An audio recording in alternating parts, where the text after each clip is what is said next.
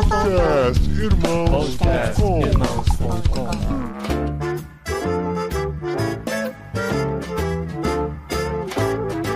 Olá, pessoas! Podcastirmãos.com de número 500 entrando no ar. Aê! E hoje é o quê? Festa! Hoje é dia de festa! Hoje vai ter uma festa! Bolo e Guaraná! Bolo e Guaraná não vai, né, nem bolo. Não, eu, eu tô fazendo bolo agora! Agora eu tenho que fazer bolo, porque aqui não tem casa de bolo, gente. Não tem, Olha é só, casa de bolo me patrocina. Eu sou o Paulinho, estou aqui com a esposinha Adriana, que está mais jovem, mais linda do que nunca. Olha, é mesmo. Eu achei que você fosse falar mais inteligente, assim, depois de mais 500 inteligente programas, também. aprendendo com tanta gente. Com tantos só. convidados, gente. A gente contou quantos convidados passaram pelo podcast Irmãos.com. A gente contou. Contou não, então parece. tô chocada, tô chocada que eu falei, não contei não. gente, não tem ideia, não tem ideia. tem ideia, Se você gente, quiser isso fazer é isso por nós, né? Dá aquela. Não faz não, gente, Não, não vai, precisa. vai assistir uma série no Vai. Netflix. Eu posso indicar uma, inclusive. Mas são 500 episódios. Quer dizer, são mais do que 500, Mais né? Mas os 500. numerados, né? Se você entrar agora no seu tem um aplicativo de negócio podcast. B também, né? Tem, Os teve negócios. podcast Cepal que entraram no nosso Então por que, feed. que a gente tá gravando esse Não, programa esses especial? são os 500 numerados, né? Ah, que a gente sim, seguiu a numeração de 1, 2, 3. Ó, tô olhando aqui agora, ó. Uh. Esse é o episódio número 563 do podcast Irmãos.com, contando, porque os primeiros literários ficaram fora da numeração, depois a gente trouxe pra dentro. E os plantão da quarentena também? Plantão da quarentena também saíram da numeração, então por isso que a gente tem 63 a mais, mas é uma marca importante. É uma marca, gente, é uma marca. Além dos 500 Importante. episódios, Olha só. nós comemoraremos agora no mês de abril 24 anos do site irmãos.com. 24 anos do site. E em março,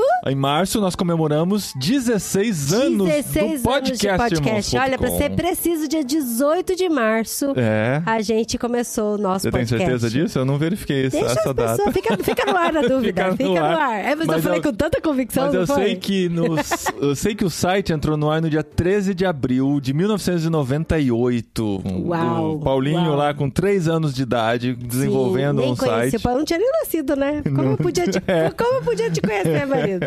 É, a gente se conheceu, você tinha quatro anos, quer dizer, o site tinha quatro anos. E eu tenho que mencionar, né, na, na gênese do site estavam lá meu irmão, Márcio e Marcelo Matias, grande amigo, que me ajudaram no desenvolvimento desse projeto aí que nasceu no coração do Senhor. Nossa, amor.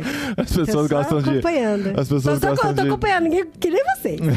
vamos lá, vamos, vamos ver onde isso vai dar. Mas a- a- essa história a gente já contou tantas vezes aqui no podcast, Aham. mas eu tô só celebrando porque em 2006 nós já estávamos casados e começamos esse podcast muito despretensioso no primeiro ano A de gente casamento. podia fazer tanta coisa no primeiro ano de E casamento, resolve né? começar um podcast quando nem, a gente nem sabia direito o que era podcast, tá? Então, assim, se você volta nos primeiros episódios, aí você vai dizer, nossa, né? Como era diferente. É claro que era porque a gente não Claro sabia. era a gente foi desenvolvendo a ideia de Aham. podcast durante todos esses anos. Mas a gente tem orgulho, né, desse comecinho nosso, assim. Tenho, tenho, tenho Tem sim. muita coisa que a gente aprendeu, tem muita gente coisa que a gente raça. fez.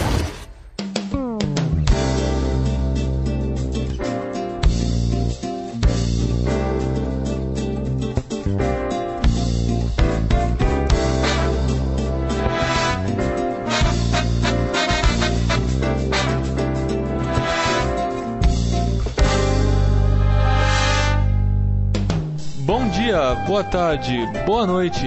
Este é o podcast de irmãos.com, chegando pelo seu computador quando você pode e onde você quiser ouvir. Estamos começando o nosso programa piloto.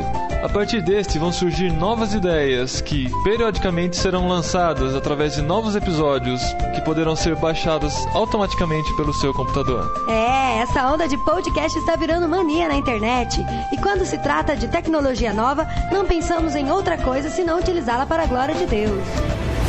Tem muita coisa que a gente falou e que a gente hoje repensa algumas Aham. coisas. Inclusive, ó, já até sugeriram isso de pauta pra gente, Sim, viu? é. Coisas que a gente falou que a gente se arrepende. É, é duro lembrar, né? Tem que ouvir os podcasts. Mas o pessoal pode pontuar pra gente, de vez em quando o pessoal pontua. O que, que vocês, vocês ainda pensam disso? Não, nessa tal. busca de podcasts antigos, tem até um trecho que vai entrar nesse episódio aqui. Tem uma coisa que eu falo, sei lá, há 10 anos, que eu já estava me repetindo. E a Sara me lembra, ah, isso daí a gente já falou no episódio tal. E eu repeti isso recentemente. Olha eu lembro que eu falei isso no episódio sobre filhos digitais. Eu falei a mesma coisa de novo. Eu falei, caramba, eu já tô me repetindo. Não, o mas é repetido. bom, porque significa que aí, nesse sentido, você não mudou de ideia. Mantive, é. Mas ao longo desses anos tem muita coisa que a gente repensou Sim, e que a gente melhorou e que a gente apurou. Isso é muito bom. É porque, assim, quantas vezes vocês já viram algum, algum pregador condenando Harry Potter, alguma coisa assim? Eu nunca li o livro, mas eu condeno, pelo que eu já ouvi falar dele, pelos, pelos resumos, Eu não vou deixar meu filho assistir Harry Potter. nem eu deixaria o meu. E olha só, queria mencionar também que é com muita alegria que através do podcast irmãos.com nasceram outros podcasts. Sim, olha só, a gente, sim, é a gente jogou glitter em algumas pessoas. A- a semente, assim, né? A Fica semente. melhor. Glitter, não, Não, ninguém é eu- vampira que vai brilhar, né?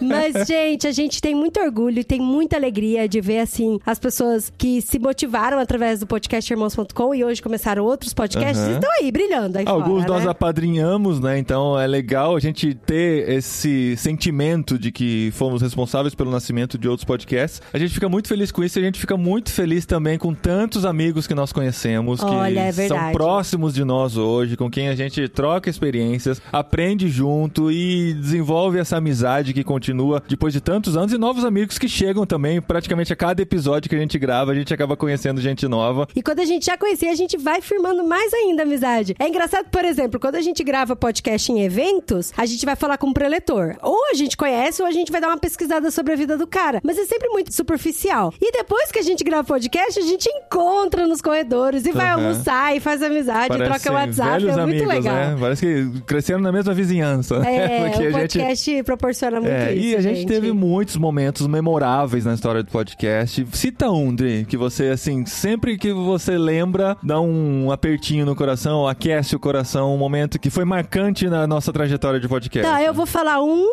que, assim, não necessariamente pelo conteúdo, mas mais pela sensação. Que a gente tava num evento chamado Semesp e há muito tempo eu já escutava bastante o Ariovaldo Ramos e o Ed René Kivitz. São duas pessoas, assim, que eu admirava muito e, e consumia muito conteúdo. E aí o Thiago Almeida, que é o sobrinho do Ari, veio e falou com a gente: Ah, Paulinho, vocês têm que gravar com o Ari e com o Ed. Tem que gravar com o Ari e com o Ed. Eles têm meia hora pra gravar, tem que ser agora. Tem que ser agora. E aí, tipo, eu fiquei, Ed, deve ser o Ed René Kivitz. Vamos gravar então. Ari, você acha que a questão da missão integral, ela pode ser confundida com salvação através das obras? É verdade. de, sabe, da pessoa mudar o foco, de pensar que, que vai estar fazendo obra, filantropia, ação social pra ser salva? Ou esperando uma recompensa lá adiante, muito mais do que entendendo a necessidade de se fazer diferença na vida das pessoas hoje. Você acha que há realmente esse risco? Se eh, a pessoa não parar para prestar atenção, pode, mas a, a ênfase da missão integral é que a gente não pode pregar o evangelho sem demonstrar o que está pregando e a gente não pode demonstrar o que quer pregar e não pregar. Então as coisas estão juntas. A gente está falando de amor e amando, né? Enquanto ama. A gente não fala de amor e depois bate a porta na cara do sujeito. Gente, uma coisa incrível, não tava frio, mas eu tava sentada, eu tremia segurando o microfone. A hora que eu levantei da cadeira, minha cadeira tava molhada de suor, de tão nervosa que eu tava pra gravar com eles, É, assim. foi marcante mesmo. muito Eu tive a marcante. mesma sensação que a Dri. Foi assim, é, Coração a gente na tava boca e tal. começando com esse negócio de gravar com grandes nomes, né, do cristianismo brasileiro e de repente gravar com esses dois caras foi realmente impressionante. Pra mim foi muito marcante esse episódio também, eu sempre lembro dele, mas um muito especial que a gente teve o privilégio de gravar com o Dr. Russell Shedd. Ai, que o Shed, E a gente. esposa? A doutora Patrícia. é porque o nome dela é Patrícia. Só que todo mundo colocava no papel D Patrícia. Daí chamava doutor Shed e D. ponto Patrícia. Daí eu achava que era doutora Patrícia, mas é dona Patrícia. Dona Patrícia. É, muito A gente teve ela. esse momento inesquecível na história do nosso podcast também. Uma das coisas mais marcantes, acho que da, das obras que o senhor fez, tem muitas obras aqui, uma lista grande, né, de livros que o senhor escreveu, mas é o comentário da Bíblia, Shed, né? Como é que surgiu essa ideia? Foi uma proposta da editora? Foi uma iniciativa do senhor mesmo? Lançar a Bíblia Shed foi totalmente da editora. Eu tive o desejo, e creio que foi comigo que começou, de lançar a Bíblia Vida Nova, não a Bíblia Shed. Vida Nova é uma Bíblia, uh, de certo modo, distinto, só que as notas são as mesmas. Eu acho que é por isso que eles colocaram a, o nome Shed na Bíblia, que eu tentei eu combati. Eu já, eu já ouvi isso, é, eu já ouvi que o senhor não queria. Não deveria. É, o senhor queria que fosse Bíblia Dr. Shed. não, não, tem uma criança que diz, ele que escreveu a Ele que escreveu a Bíblia. É. O senhor que é o autor da Bíblia? autor da Bíblia.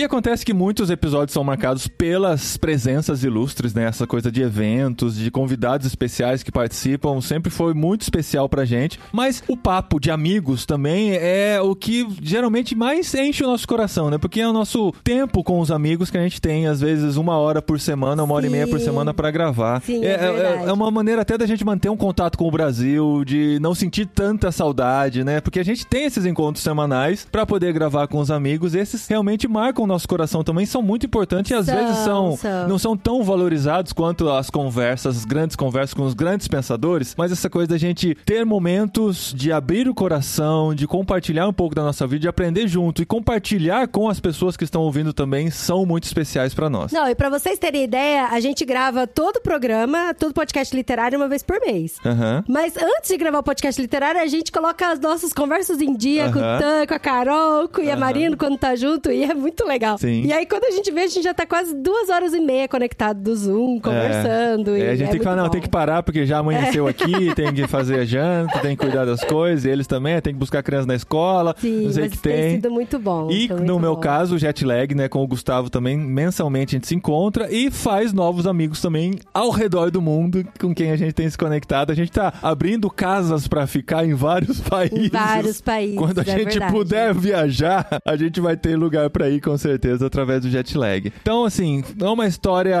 deliciosa que a gente tem vivido e a gente tem compartilhado com vocês isso. E ao longo desses 500 podcasts, a gente lançou uma coisa nova no podcast, que foi a cabineirmãos.com. Hum. Ah, sim, é importante E olha só, esses amigos, assim, também são amigos do coração, que estão na cabine, com que a gente abre o nosso coração, com que as, as pessoas que a gente ora, que a gente conta junto, e que a gente dá spoiler dos programas, e muitas vezes Aham. o Paulinho até pergunta, Ei, gente, como é que ficou essa introdução? O que, que vocês acham e tal. E assim, o pessoal tem participado bastante da cabine. O pessoal da um cabine são nossos vocês. mantenedores, além de contribuírem financeiramente com o nosso ministério, também participam do conteúdo e participam da nossa vida. Então, se você quer fazer parte da cabine, não esquece irmãos.com/barra cabine, vê as formas de contribuir e entra nessa comunidade com a gente também é muito importante. E o pessoal da cabine também participou desse episódio, vale mencionar. E a gente vai parar de falar agora para deixar os nossos ouvintes falarem e contarem um pouco de como o podcast tem abençoado suas vidas. E foi muito emocionante durante a edição aqui ouvir essas mensagens. Agora eu Ah, deixar eu tô curiosa. vocês ouvirem eu não também. Ouvi, eu não ouvi. E dentro desses depoimentos, eles vão dizendo trechos do podcast que foram impactantes. Não estarão todos os trechos memoráveis do podcast irmãos.com. Até Alguns, porque eu claro, que vão participo ficar de, de fora. todos os programas, né, meu amor? É,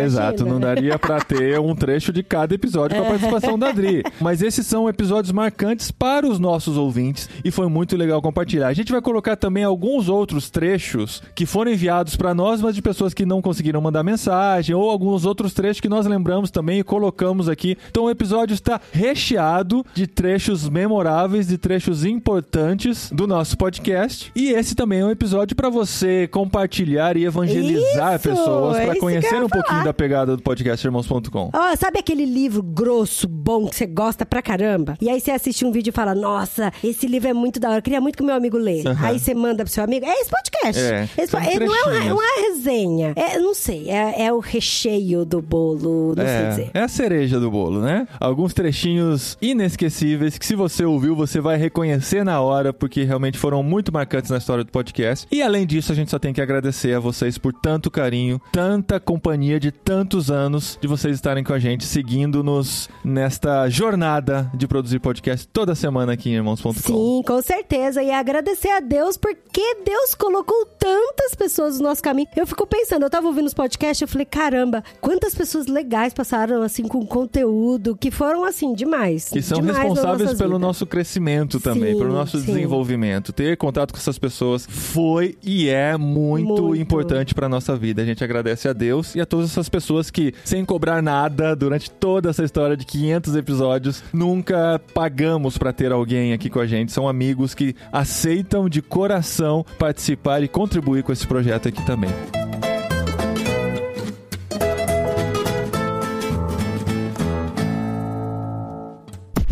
O podcast Irmãos.com, ele realmente mudou minha vida no sentido de que eu comecei a perceber como os cristãos, eles podem ter papos e conversas leves sobre teologia ou não, sobre a vida cotidiana, sobre a vida cristã, brincando, rindo, que era o que eu já fazia dentro da minha casa. E aí houve essa identificação com o Paulinho, com Adri, eles sempre me fizeram sentir muito à vontade ouvindo e agora participando. Então eu fico muito, muito, muito feliz e eu oro constantemente pela vida dos De Gasparis porque eles são uma bênção e peço a Deus que esse ministério cresça, superabunde e que eles sejam muito felizes. O episódio 426 sobre adoção, ele mexeu muito comigo. Eu e meu esposo Fernando, a gente tem muita vontade de adotar e foi muito gostoso ouvir a experiência real de um casal real que adotou uma criança real, sabe? Sem romantismo, sem conto de fadas. Isso só me fez ter mais vontade de querer adotar, de querer ter uma criança na nossa família e fazer a diferença na vida dela e ela fazer a diferença na minha vida. Então, esse episódio foi muito, muito, muito especial. Sou muito grata por ele e aguardo ansiosa pela parte 2. Um beijo da Carol Simão. Ele começou a desenvolver a fala de pouquinho tal. E ele chegou na igreja e a igreja acolheu ele de braço aberto, assim, foi espetacular. E tem um, um dos tios, que é um padrinho dele, né, que sempre brincava com ele. Quando ele chegava, a gente chegava na igreja e ele tava, ele brincava, fala garoto, como é que é seu nome? E ele não respondia, não respondia, não respondia, não respondia. Até um dia que ele perguntou, né, no caminho, ele falou assim: Fala garoto, como é que é seu nome? Aí ele parou, olhou para trás, virou e falou assim: Meu nome é Philo. Eu não sabia nem falar, meu, é, meu nome é Philo, não era nem nome. Meu nome é Filho. Ah, aquele dia pra mim, assim, foi. eu Falei assim: não, tá bom, filho, não precisa falar que é Ângelo, não. Aqui a gente chegou no, no ponto. Meu nome é Filha, a Filho. identidade dele era essa. É, a identidade. E Dri, até hoje, eu falei pra Cláudia essa semana e pra Laura. A gente ora toda noite antes de dormir, lá com ele, e toda vez que a gente tá orando, e eu tenho um bom e um mau costume de orar de olho aberto, eu fico olhando, né? Olhando enquanto eu tô orando, olhando pras pessoas, olhando pra ele. E toda vez que eu falo assim, Deus, e muito obrigado pela nossa família, a oração toda, ele tá quietinho. Na hora que eu falo, obrigado pela nossa família, de olho fechado, ele abre um sorriso que vem na orelha. Ai, meu Deus. Ele abre um sorrisão assim e fica sorrindo até o final da oração. Acho que a maior riqueza desse negócio todo é, é esse, assim, é- é- o fim é, não é a gente ter filho, não é a Laura teu irmão, é essa palavra. Assim, ele faz parte de uma família, nem mais nem menos. Ele faz parte de uma realidade. Olá pessoas, meu nome é Daniel Nogueira, sou de Curitiba, Paraná, da Igreja Batista Avenida dos Estados. Uma das coisas que eu mais gosto no Irmãos.com e eu aprendo bastante com eles é a forma de como viver nossa espiritualidade todos os dias da nossa vida, onde quer que a gente esteja, né? E não só viver uma religião dentro das quatro paredes da igreja ou viver um gueto de isolamento e se isolar do mundo, né? Não refletir essa glória de Deus no mundo onde quer que a gente esteja esteja onde quer que a gente trabalhe. Tem vários episódios que tratam desse assunto, por exemplo, o, o livro da Tish Warren, Liturgia do Ordinário, é muito bom. Mas um episódio que me marcou bastante foi o do Bob Dylan, tanto pela experiência da conversão dele, que foi muito interessante, quanto pela forma como ele aprendeu que ele pode falar de Jesus não necessariamente cantando músicas gospel, né, pro mundo gospel, né. Eu separei um pedacinho ali bem interessante que o Ricardo Alexandre comenta sobre isso e como que Deus chama as pessoas para brilhar onde quer que eles estejam. Hey, Mr. Tambourine Man, play a song for me. I'm not sleepy, and there is no place I'm going to. Bom, nosso tema aqui é discutir realmente a espiritualidade dele, mais do que como ele pensa hoje, o que ele pensa e qual a postura dele como cristão ou não nos dias de hoje, é entender da sua obra e entender como foi importante para ele não ter esse rompimento tão radical e continuar sendo a pessoa que ele era como músico, como compositor, como artista de forma geral e até de forma enigmática conseguir influenciar as pessoas no meio que eles estão, né? Porque como o próprio Ricardo falou, hoje em dia muito se acontece quando alguém tem um encontro com Cristo, fecha as portas, a maioria das portas que tinha abertas para se dedicar e às vezes trabalhar dentro de um nicho que vai ouvi-lo, mas que não, Não. necessariamente vai ser transformado pelo que está sendo feito, né, na vida da pessoa. Então, eu acho legal, assim, que ouvindo o Ricardo falar que ele apontou o caminho pro Beatles, de uma certa forma ele continua apontando o caminho para outras pessoas do jeito dele e não essa coisa radical de agora eu sou diferente, de quebrar e, e negar e renegar toda a fase anterior dele. né? O interessante dos atletas de Cristo, a gente conhece o Alex Dias Ribeiro, uma das coisas que ele fala pra gente, inclusive no programa que a gente já gravou com ele, é que os atletas de Cristo ajudam muito os jogadores, quando se convertem, a tomar os devidos cuidados pra não perder a porta que tem de se comunicar com as pessoas e não fazer da conversão um espetáculo. Sim, não, não mudar de gueto, né? Agora eu era de um gueto, agora eu tô pra outro gueto. Não, assim, e primeiro que o Dylan sempre foi um cara que desconcertou o público dele, né? Quando o público esperava que ele viesse com sua violinha, ele veio elétrico. Quando o público esperava que ele viesse elétrico, ele veio com violão em Woodstock. Quando o público, sabe? Ele era um cara que sempre desconstruiu essa expectativa em torno dele. Então, seria natural que ele começasse a se incomodar com o rótulo de artista cristão. Seria esperado isso dele, inclusive. Agora, enquanto ele estava ali naquele momento, ele era um cara que continuava tocando no Grammy, né? É, essa música In The Garden, ele tocou na premiação do Grammy. Isso aí é o mais importante, né? Sabe isso? Ele subiu, no, sei lá, no Madison Square Garden e dizia coisas como assim: Eu vou falar algumas coisas pra vocês porque o Bruce Springsteen não vai falar isso pra vocês. Olha só. O Michael Jackson não vai falar isso pra vocês. Então sou eu mesmo, cara. Entendeu? O que, que eu fico pensando? Eu fico pensando no seguinte, cara. Jesus chega e fala assim: Cara, eu quero estar no palco do Grammy. Entendeu? Porque eu nunca fui. Entendeu? eu quero estar no palco do Grammy. Eu quero estar no Madison Square Garden. Ele falou, então eu vou falar com esse Bob Dylan aí. Aí Jesus vai lá, fala com o Bob Dylan e o Bob Dylan ou fala com um artista desses com potencial, com um megafone pra falar pra todo mundo. Só que aí o artista fala assim: "Ah, entendi. Vou cantar na Bola de Neve Church". É, verdade. Você, você entende isso, cara? Eu não consigo entender É verdade. isso. Eu acho que essas pessoas Aí Jesus fala que entendeu nada, né? Aí eu, eu vejo Jesus batendo na testa, na própria testa, assim, e falava, não, mano, não. Entendeu? Isso é um caso pessoal, assim, que eu já contei publicamente, então eu vou contar aqui de novo. É, quando o Rodolfo dos Raimundos se converteu, eu fiquei louco. Eu falei, porque assim, o, o- o Rodolfo, se não é o maior letrista da história do rock brasileiro, tá no pódio ali brigando com, sei lá, com a Rita Lee, ou com o Raul, ou com outros grandes letristas do rock brasileiro. Olha isso. Quando ele tem um- uma experiência com a mensagem, eu falei, cara, ele vai ser o nosso Bob, Bob Dylan, Dylan, cara. sim. Uhum. Entendeu? Porque eu lembro naquela época, uma vez eu encontrei com ele ali, logo depois, no começo da conversão dele, ele dizia o seguinte: ele falava, Ricardo, quando eu vejo o Rapa na televisão cantando as coisas que eles estão cantando, eu me ressinto de estar cantando o puteiro de João Pessoa, ou cantando as coisas que os Raimundos cantam. Entendeu? Eu falei, eu queria cantar coisas relevantes como eles cantam. Eu tenho uma inveja desses caras que estão usando o espaço que eles têm pra falar de coisas importantes. Cara, eu falei, mano, é absurdo. é isso. É, isso, cara. Eu comecei Vai a ficar, vai eu falei, não, fundo, vai é. nessa, cara. E aí, de repente, os profetas vão lá, levam ele pra cara, é. igreja, o cara vai cantar no Balneário Camboriú e vai ficar fazendo o turnê Dunamis, sabe? eu falava assim, ele cara, Jesus tá é. doido pra falar coisas no Prêmio Multishow, entendeu? Na 89. Só que não. Os crentes se convertem e vão cantar pros crentes, mano. É verdade. Então eu fico pensando, eu falei, cara, esses caras vão ter muita explicação pra dar pra Jesus um dia. Eu falei, Jesus vai falar, mano, né? Não entendeu nada, precisei desenhar.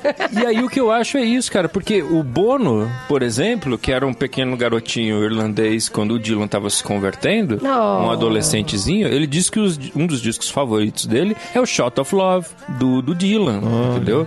E aí o que que acontece? O Bono vai lá e toca no Maracanã, Ei, entendeu, cara? ele louco, toca no né? Morumbi, É. ele toca pra milhões Ele tocou na França pessoas. logo depois do atentado lá. E o cara Foi vai lá e distribui no iTunes pra Foi todo mundo. Tudo bem que as pessoas não gostaram muito de mas enfim.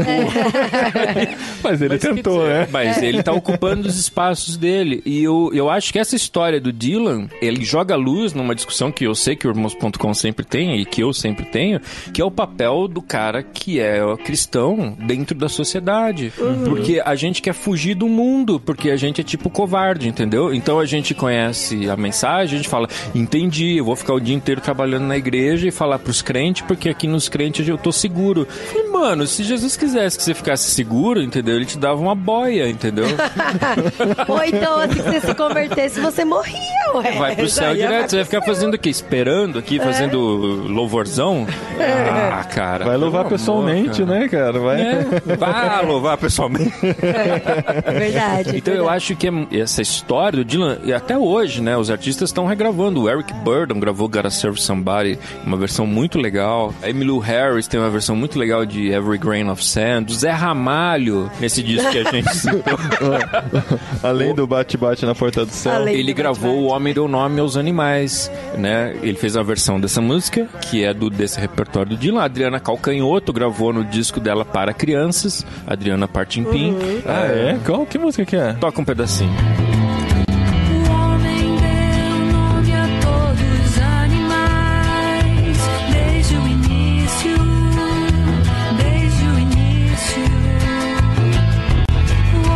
Só, cara, eu não conhecia essa música. Muito legal. Então, Olha, quer dizer, chegando até a gente. é um cara que sabe se comunicar, é um cara que tem um veículo para se comunicar e, surpresa, se comunica.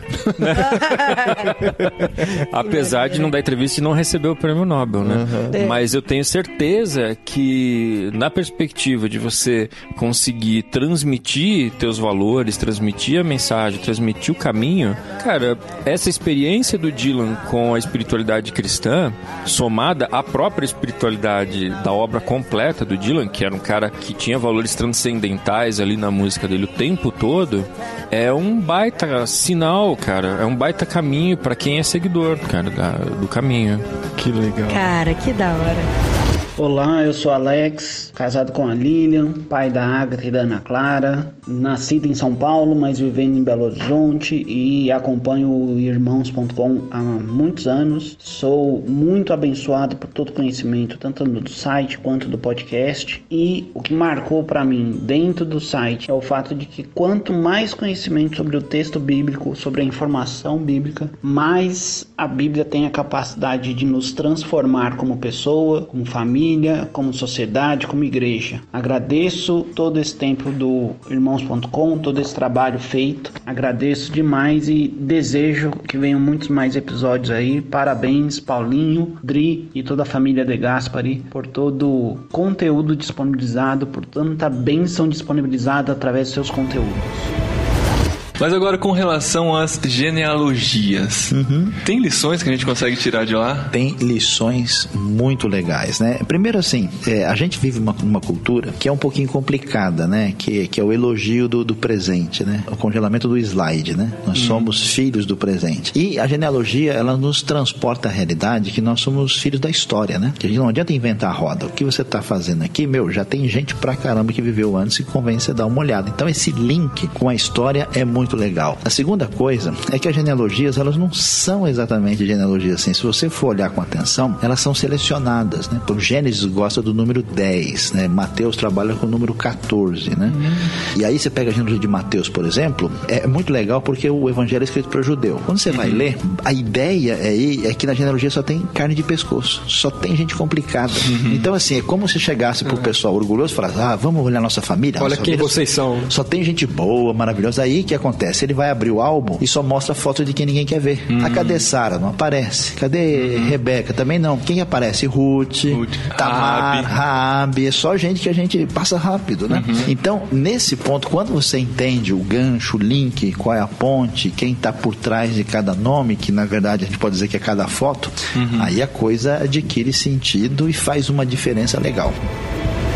Uma coisa que, assim, que me perturbou bastante quando a gente casou, a gente vai fazer 15 anos de casado agora em novembro. Aceito presentes, tá? Gente, quando a gente fala que vai fazer 15 anos de casado, a galera fica, nossa, meu Deus, tudo isso! Muito jovens, eram que criança. Caramba! Gente, não tinha nem barba, Paulinho. É, mas é por aí mesmo. E aí, a gente fez curso de noivos, assim, com um pastor que a gente gosta muito. E assim, todo mundo orientava a gente, ó, vocês têm que ter um tempo com Deus, vocês têm que ler a Bíblia junto, vocês têm que fazer devocional. E assim, quando eu casei, eu entrei em parafuso, porque eu e o Paulinho, a gente é muito diferente com relação ao horário. Eu sou muito matutina e ele é muito noturno. Não significa que eu gosto de acordar cedo, mas eu funciono muito melhor de manhã. À noite, pra mim, tem que ser algo mais leve, assim, um filme, uma série ou uma literatura muito mais leve, porque se eu for pegar um conteúdo muito mais pesado, eu não funciono. E aí a gente tinha essa obrigação, né, entre aspas, de ah, a gente tem que ler a Bíblia junto, a gente tem que fazer devocional junto, a gente tem que dizer que tem junto, mas aí a gente começou a ler a Bíblia à noite e, gente, pra mim era aquilo era uma tortura. Eu queria dormir à noite, eu não queria ler a Bíblia. Então, assim, o que eu quero falar aqui pros ouvintes é que, assim, não tem problema vocês lerem em horários separados, sabe? Fazerem os devocionais separados, cada um com o seu. Não tem essa obrigatoriedade de ter que fazer junto. Mas o que a gente acha mais importante é a gente ter tempos de conversas sobre a, a espiritualidade. Até porque a gente tá criando dois meninos também, né? Então a gente ora junto, a gente conversa muitas vezes juntos e de final de semana a gente lê a Bíblia junto com as crianças. Mas os nossos tempos devocionais são diferentes. Eu faço de um jeito, ele faz de outro. E tá tudo bem assim. Olá, Paulinho e Idri. Olá, pessoas. Meu nome é Camila Dantas, tenho 32 anos, sou casada, moro em Toronto, Canadá e tô aqui para falar desse podcast que eu tanto amo, meu podcast favorito, irmãos.com. Eu posso provar que é o meu favorito porque todo ano ele está lá em primeiro lugar no Spotify de podcast mais ouvido. Quando Paulinho e Idri ficam de férias, eu ouço os episódios antigos novamente. E vocês podem imaginar o quanto irmãos.com faz parte da minha vida, seja nos momentos mais para baixo, nos momentos mais alegres, enfim, está comigo sempre. E foi muito difícil selecionar um episódio só, mas eu consegui. E o nome do episódio é O que é viver para a glória de Deus. Que Deus abençoe vocês, continuem e muito, muito obrigada. Muito obrigada mesmo. Vocês não têm noção do quanto são especiais para mim. Eu acredito que a teologia trinitária ela contribui muito para a compreensão da glória de Deus. Por que, que Deus ele é três e não um ou dois? Isso é uma pergunta pra, pra classe? É, por, por, quê? por quê? Existe só uma resposta, Gui? Tem uma resposta certa? Porque eu tenho uma resposta. Cara, Deus é muito relacional, né? Mas então por que, Ah, que ele não é dois? relacional em dois. Por que, que ele é três, não dois? Porque, Porque- onde tiverem Não. dois ou três. Não, ali- é, aí ele escolheu três, né? Não, é porque um banco não fica em pé só com dois pés, né, cara? Tem que ser de... Nossa. Nossa, mano, é tudo respostinha pronta de escola dominical, né? Não, a resposta certa é porque Deus é demais. Um é pouco, dois é bom, três é demais. Três é demais. Mas qual é a resposta certa? Não, isso foi uma reflexão de um cara. Lá pelo século XII, um cara chamado Ricardo São Vitor, ele entrou dentro de uma abadia e ele começou a refletir sobre isso. Por que, que Deus não é só um? Por que, que Deus não é só dois? Bom, ele não é só um porque ele precisa se relacionar, certo? Ele é um Deus relacional, ele ensinou a gente isso. Aí, ó, meio ponto pra mim. Ah, mas então por que, que ele não fica só em dois? Por que, que ele vai pra 13 e não fica só em dois? Pensa, se Deus fosse apenas duas pessoas, se fosse pai e filho, por exemplo, ele seria um Deus que iria se relacionar, mas o amor entre ele seria autossuficiente ao ponto dele não transbordar. Duas pessoas têm um amor muito egoísta nesse aspecto, porque eles seriam suficientes em si. Agora, Deus se apresentar a nós como o triuno, Pai, Filho e Espírito Santo, para fazer a gente compreender que o amor, quanto mais compartilhado ele é, maior ele é. Pensa um pouquinho numa relação, quase uma analogia com a relação da multiplicação dos pães. A amizade ou o amor que podemos ter uns com os outros, na perspectiva trinitária da relação de Deus conosco, é que nem o pão que Jesus multiplica. Quanto mais a gente divide uns com os outros, mais nós temos. O C.S. Lewis, no livro dos Quatro Amores, quando ele está falando sobre amizade, ele vai falar sobre isso. E dá pra gente entender a compreensão trinitária de Deus, que por sua vez a gente entende toda a sua glória e resolve aquele lance do ah, será que Deus não é egoísta? Por exemplo, o C.S. Lewis está falando de três amigos: Charles Williams, J.R.R. Tolkien e ele mesmo. O C.S. Lewis fala o seguinte: quando eu tô com Tolkien e com Charles Williams, eu tenho uma dimensão de quem eles são. Agora, se eu tirar um deles da equação, eu não vou perder apenas um deles, eu vou perder um pouco de cada um de nós que está nesse outro amigo que foi embora. Então, quando a gente divide a amizade, ou quando Deus decide na sua trindade se apresentar a nós, ele se apresenta como um amor relacional que não é suficiente em si mesmo, mas que transborda e transborda em relação a nós para ensinar a gente isso. Caramba, que legal. Deus não é três por isso, mas a gente consegue entender essa lição nisso, né? Eu entenderia dessa maneira, mas é uma reflexão interessante.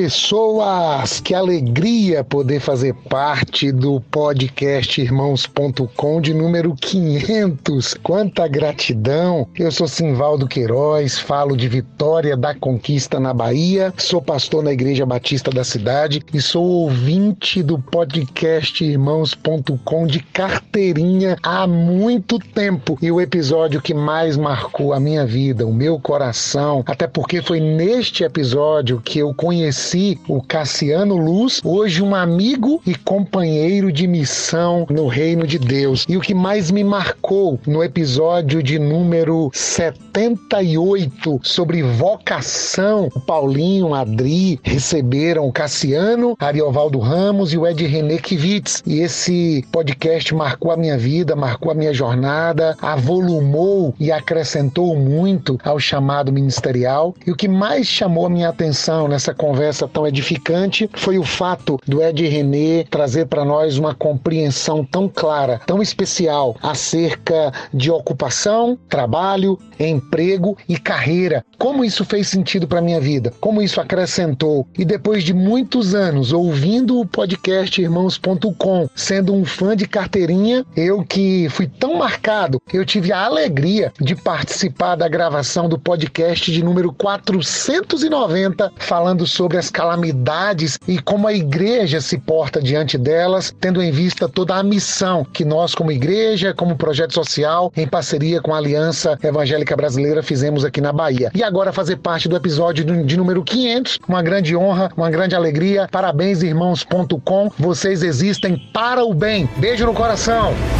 Por isso que é importante a gente saber a diferença dos termos: ocupação, emprego, carreira e vocação. Então, ocupação. Ocupação é o que eu faço e eu faço para ganhar dinheiro. Então, por exemplo, se eu ficar sem trabalho e um camarada me mandar vender limão na esquina, eu vou vender limão para ganhar 50 reais por semana. E um sujeito que me ofereceu a oportunidade de trabalhar numa borracharia e me pagar 70 reais por semana, eu vou na mesma hora, porque eu tô lá só para ganhar dinheiro. Não sei fazer, não, não gosto de fazer, mas eu preciso ganhar dinheiro para ganhar o meu pão de cada dia, digamos assim. Então é a minha ocupação. Então o foco da ocupação é ter dinheiro. Dinheiro. Esse é o objetivo. Esse é o objetivo, se sustentar. Agora, o emprego já é diferente. Eu tenho capacidades, habilidades, competências, formação, eu tenho ferramentas que eu alugo para você. Você me paga. E eu entro 8 da manhã e saio 6 horas da tarde. E durante o meu expediente, eu alugo para você isso que eu sei fazer para ajudar você a alcançar os seus objetivos. Quando acaba o expediente, eu vou embora embora correr atrás dos meus objetivos. É por isso que tem um camarada que trabalha no caixa do Banco Itaú e quando acaba o expediente, ele vai embora cuidar de criança na praça da cidade. Ou ele vai ser voluntário no hospital. Ele lá no Banco Itaú, ele tem um emprego, mas o que ele realmente gosta de fazer, ele não faz enquanto está no emprego. Entendi. A carreira já é diferente. A carreira há uma mistura entre aquilo que você precisa que eu faça e eu sei fazer e aquilo que eu quero fazer e compreendo como minha tarefa ou como minha, entre aspas, vocação. Por exemplo, se eu sou um professor universitário de filosofia, eu tenho a minha carga horária de aulas, mas no sábado à tarde eu tô no sítio de um amigo, deitado numa rede, lendo um livro de filosofia. Ah, entendi. Eu tô descansando, trabalhando, me divertindo, eu tô fazendo tudo ao mesmo tempo. Porque dar aula de filosofia não é uma coisa que eu faço porque eu não gosto. Não, eu gosto, eu sei e eu entendo que essa é a minha contribuição no, no mundo onde eu vivo. Então aí eu tenho uma carreira. Poxa, que legal. É diferente. Boa Então, definição. tem gente que tem uma ocupação, eu acho que dificilmente alguém será é, realizado numa ocupação e num emprego. Numa carreira, muito mais provável. A carreira é o espaço de atividade profissional compatível com a sua vocação. Anotaram aí? Importante. Não, é importante mesmo. Porque às vezes a gente não, não consegue articular essas coisas, né? É, é por isso que a gente fica às vezes pensando, porque eu tô me divertindo com o meu trabalho, será que eu não tô fazendo o que eu deveria estar fazendo, entendeu? Então, por exemplo, tem um pianista chileno chamado Cláudio Arral, acho que já inclusive falecido. Mas ele, numa entrevista coletiva, quando ele fez 70 anos de idade, ele fez uma turnê pela Europa. E numa entrevista coletiva, a repórter perguntou para ele: O senhor não acha que aos 70 anos de idade já era hora do senhor parar de trabalhar? Aí ele disse assim: Quanto mais eu gosto do que eu faço, menos eu chamo de trabalho. Olá, Paulinho. Aqui é Eli Anderson. Eu sou missionário da Jocum no Sertão de Alagoas e é um prazer fazer parte desse programa 500. Eu lembro de ouvir o programa Irmãos.com bem lá um tempo atrás, quando era ainda num site. Eu nem, nem lembro, mas eu lembro que era um site que a gente entrava e ouvia os episódios num tempo onde todo mundo tinha blog. Depois eu parei de ouvir e depois de muitos anos voltei a ouvir o podcast e desde então não paro de ouvir mais. Mas se eu pudesse destacar um, um episódio que foi marcante para mim, foi o episódio que falava ainda precisamos falar sobre racismo. O racismo para mim parecia sempre um assunto muito político, uma questão muito de esquerda e foi muito forte para mim quando ela falou que a gente precisa falar sobre o pecado do racismo. E por incrível que pareça, eu nunca tinha ouvido, nunca tinha pensado com racismo sobre essa ótica. E desde então eu tenho lido mais livros e pesquisado mais e tentado entender mais. Então eu queria destacar esse episódio para mim que foi um dos melhores até agora. Nosso cabelo às ezes não é aceito porque ele não é comportado o suficiente para estar na igreja, ou ele não é domado o suficiente para estar num contexto eclesiástico, né? E a ocupação de espaços mesmo, né? Nós estamos no momento de plantação de igreja aqui em Florianópolis. O meu pastor, muito sensível, né? Eu falo que o padroeiro dele é Agostinho e, e o mentor é Tim Keller. Ele muito sensível, ele me perguntou, Kátia, como nós podemos ser uma igreja menos racista? Cara, o dia que eu escutei isso do meu pastor, eu falei assim, nossa, a gente tá no caminho certo. Que da hora, Que que, da hora. É, ele perguntou, o que que eu posso fazer, Kátia, pra gente ser uma igreja menos racista? O que que eu posso ler, sabe? Porque um livro com uma capa, uma leitura negra já causou tanto escândalo. E por que que a igreja não fala sobre isso? Não lê sobre isso? Por que não tem uma aula na escola dominical sobre como combater o pecado do racismo? Você tem seminário sobre sexualidade, você fala sobre pornografia, nós falamos sobre adultério, nós falamos sobre tantas coisas na igreja, mas o racismo, ele nunca é dito. E ele é cometido dentro da igreja constantemente, através de falas, através de olhares, ou através até do próprio subjugamento que nós sofremos, ou às vezes a externalização de parece que nós não somos capazes o suficiente, ou não somos bons o suficiente para estarmos em algum cargo de liderança, etc. Então, é bem complexo dentro do ambiente eclesiástico reformado armado.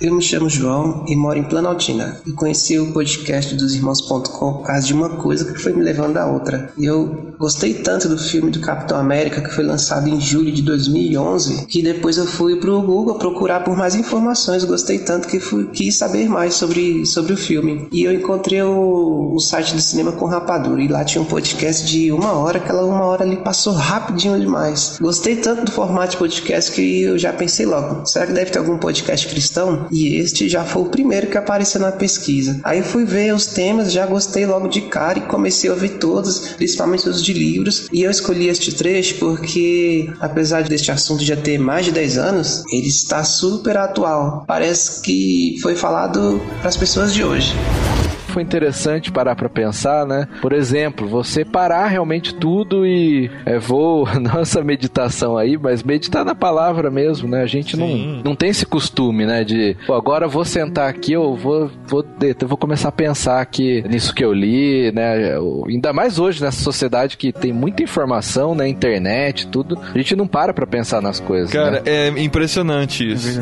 É, impressionante. Essa coisa da informação estar disponível, mesmo assim a gente não crescer tanto como alguém crescia no século XVIII, tendo só alguns livros disponíveis. Eu acho que É, tem a muito. gente falou isso até num podcast. É. Da informação e do conhecimento. É, falou? Então tá. Mas, Falamos. mas deixa eu continuar meu raciocínio. Desculpa. Mas a gente falou bastante sobre isso, sim, num outro podcast. Tá, mas deixa eu falar.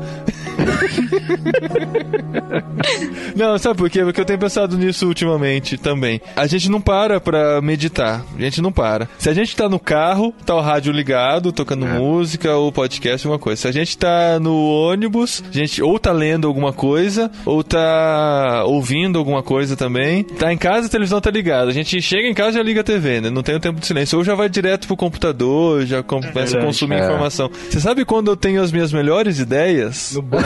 Eu tô com medo da resposta. Não, no vaso a gente também tá fazendo sempre alguma coisa. Mas no banho. No banho não tem como você ouvir música, tem até, mas é, é horrível, né? Você tem que deixar o. barulho do chuveiro, né? É, tem que deixar a coisa muito alta e tal, fica insuportável. Não tem como você ler nada, geralmente você tá sozinho, não tem com quem conversar, e aí você é obrigado a pensar.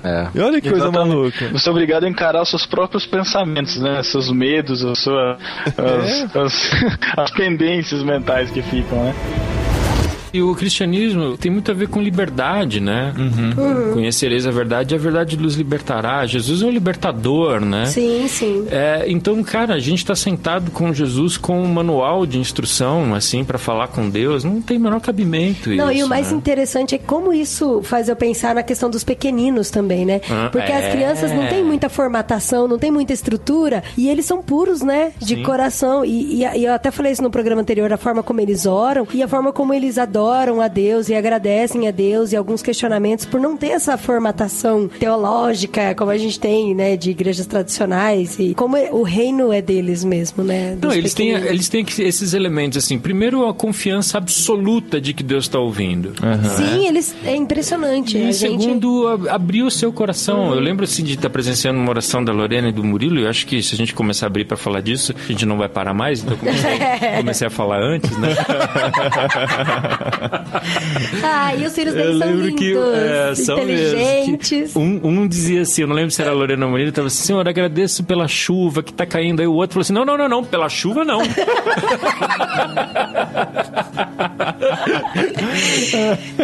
É isso, é isso. E ele sabe que tá ouvindo, é muito louco Deus tá ouvindo isso. Deus Deus, tá eu ouvindo. queria brincar, tá chovendo, não posso brincar, Deus, É, sabe? é muito É isso, é isso. É, isso é verdade. O meu filho faz muito tempo que tá orando por uma internet melhor em casa.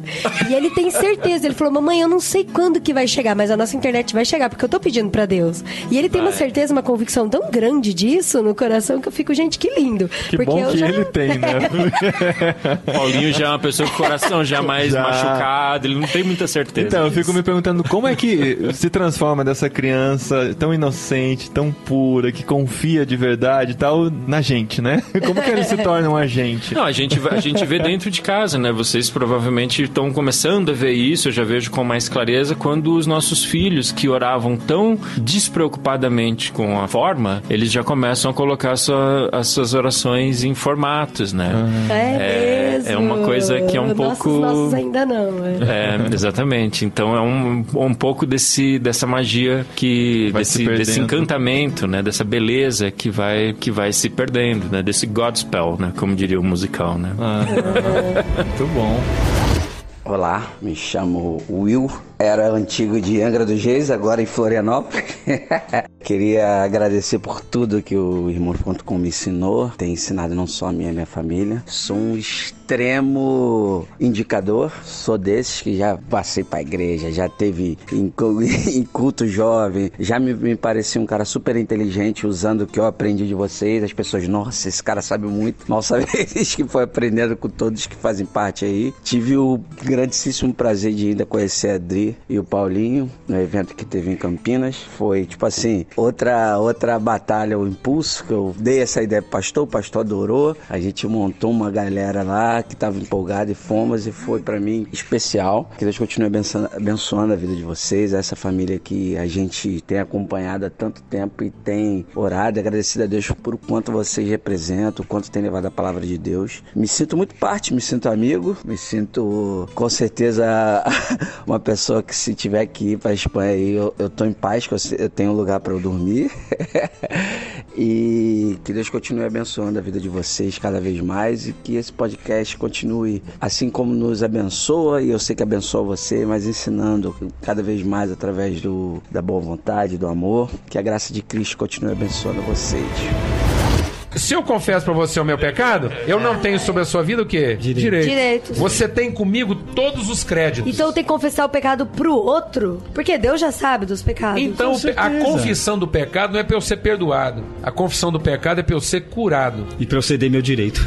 E pra eu ceder meu direito. Porque perdoados nós já fomos. Então presta atenção. Eu sou isso perdoado. é bom. Eu, É bom sou. voltar, senão É, eu sou perdoado. Presta atenção. Eu sou perdoado porque me arrependo ou me arrependo porque sou perdoado? Peraí, repete, pastor. Eu, eu digo assim, porque o, o, o perdão é a escada do arrependimento. Não tem como. é, Por Deus não ter nos Tá. perdoado, eu me arrependi na Pronto, cruz. então. É assim que devemos fazer o Sintetizou, próximo. o pecado sintetizou agora. Eu sempre veio falo, a, a antes- marca, a marca de um religioso é não saber perdoar.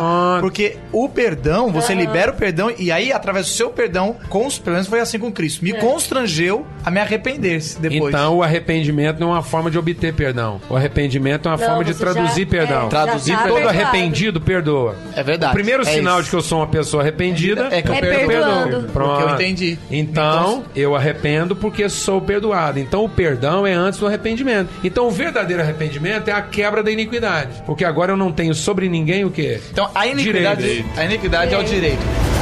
Olá, Paulinho. Olá, Adri. Parabéns pelos 500 episódios do podcast Irmãos.com e que venham muitos, muitos e muitos mais. Bom, eu acompanhava o site do Irmãos.com desde o início, mas aí, devido à correria do dia a dia, com casa, família, trabalho, estudo, igreja, bom, enfim, fui parando de ouvir. Quando começou a pandemia, eu lembrei de vocês, do podcast, e eu lembro que um dia, aleatoriamente, eu escolhi o episódio 374, Igreja, Comportamento e Pós-Modernidade, e me marcou bastante o que eu ouvi através do Paulinho, do Zé Machado, do Pedro Dutti e do Rodrigo Gomes. Foi realmente um marco na minha vida. Resultado disso, voltei a ser uma ouvinte fiel, maratonei muitos episódios, entrei para a cabine e até tive a alegria, a honra, o prazer, a felicidade, enfim, de gravar com vocês um literário e o pessoal lá do Ictus. Então, vida longa irmãos.com e que Deus abençoe muito, muito, muito vocês para ouvirmos ainda muitas vezes o famoso Olá, pessoas! So, uh,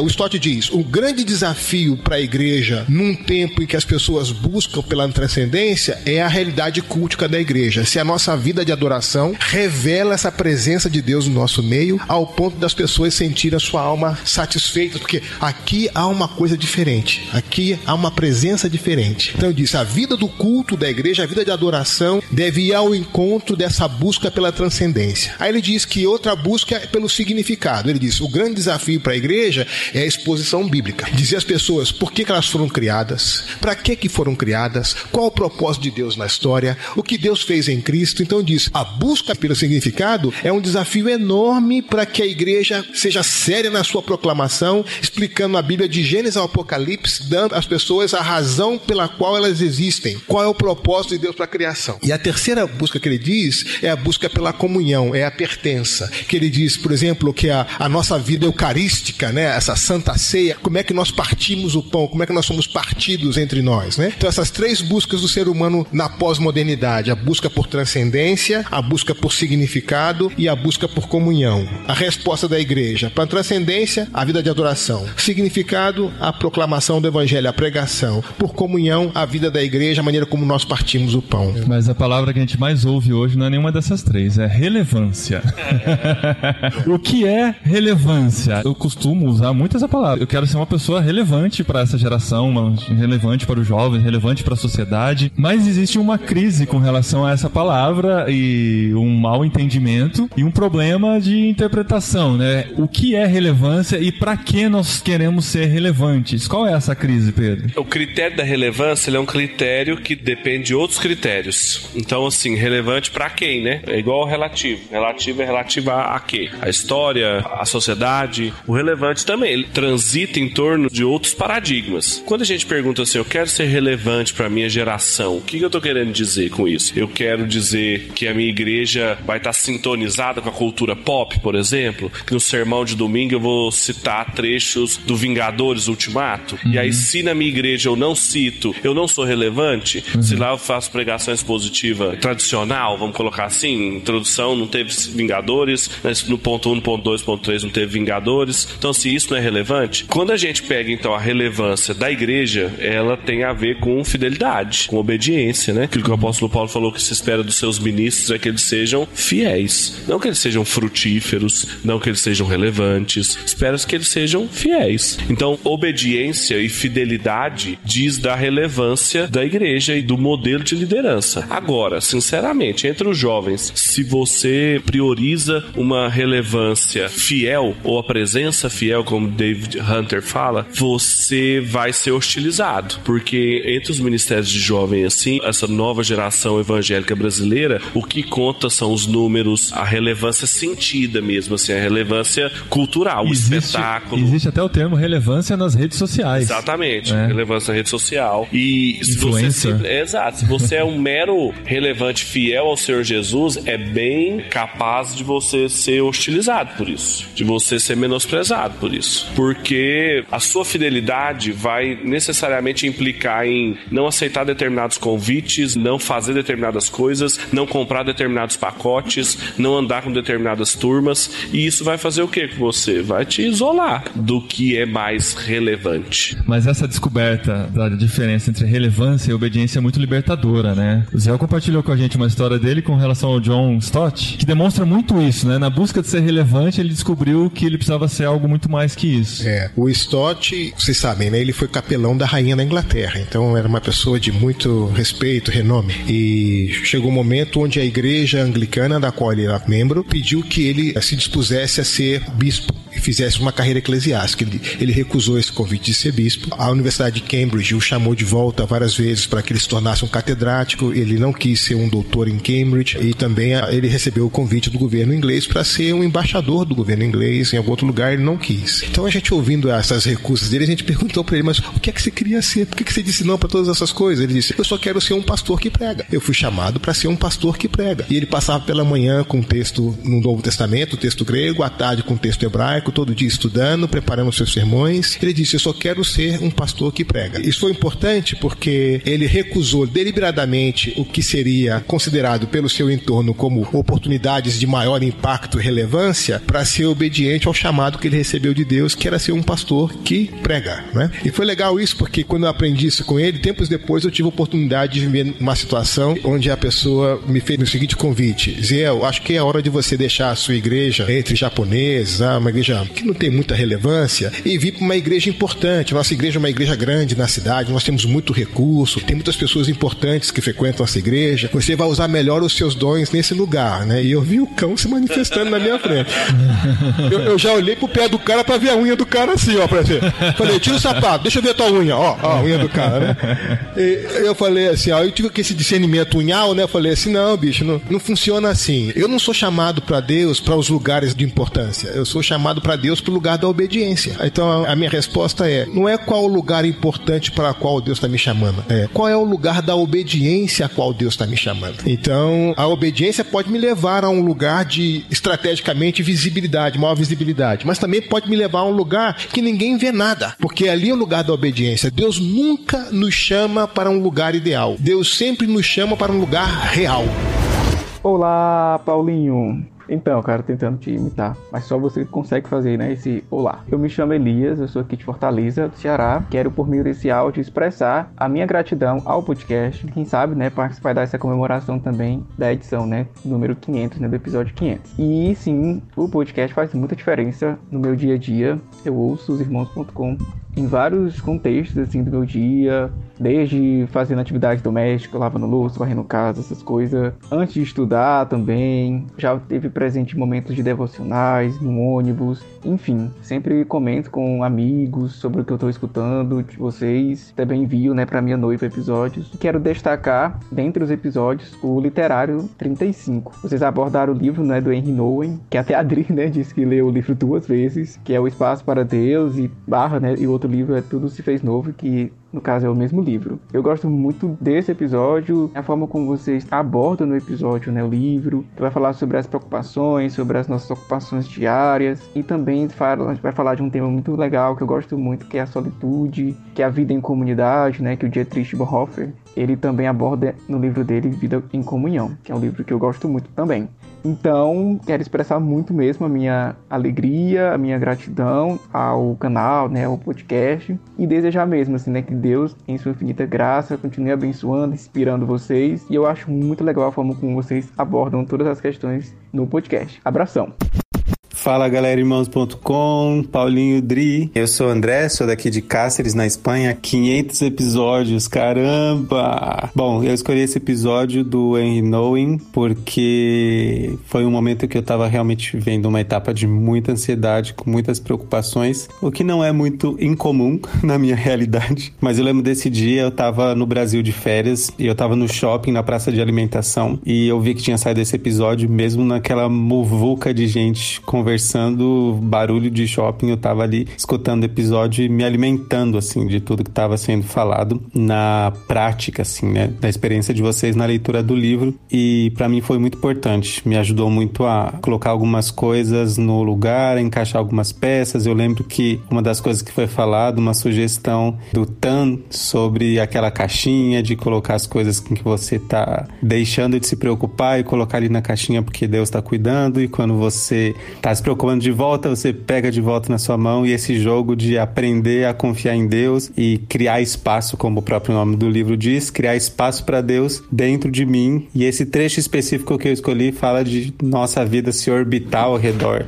dele. E esse é um aprendizado que eu estou tentando fazer. Cada dia um passo, um passo de cada vez. E mais uma vez, Irmãos.com, podcast, teve um papel fundamental e foi uma ajuda essencial para minha caminhada cristã. Então, muito obrigado e que venham mais 500 episódios.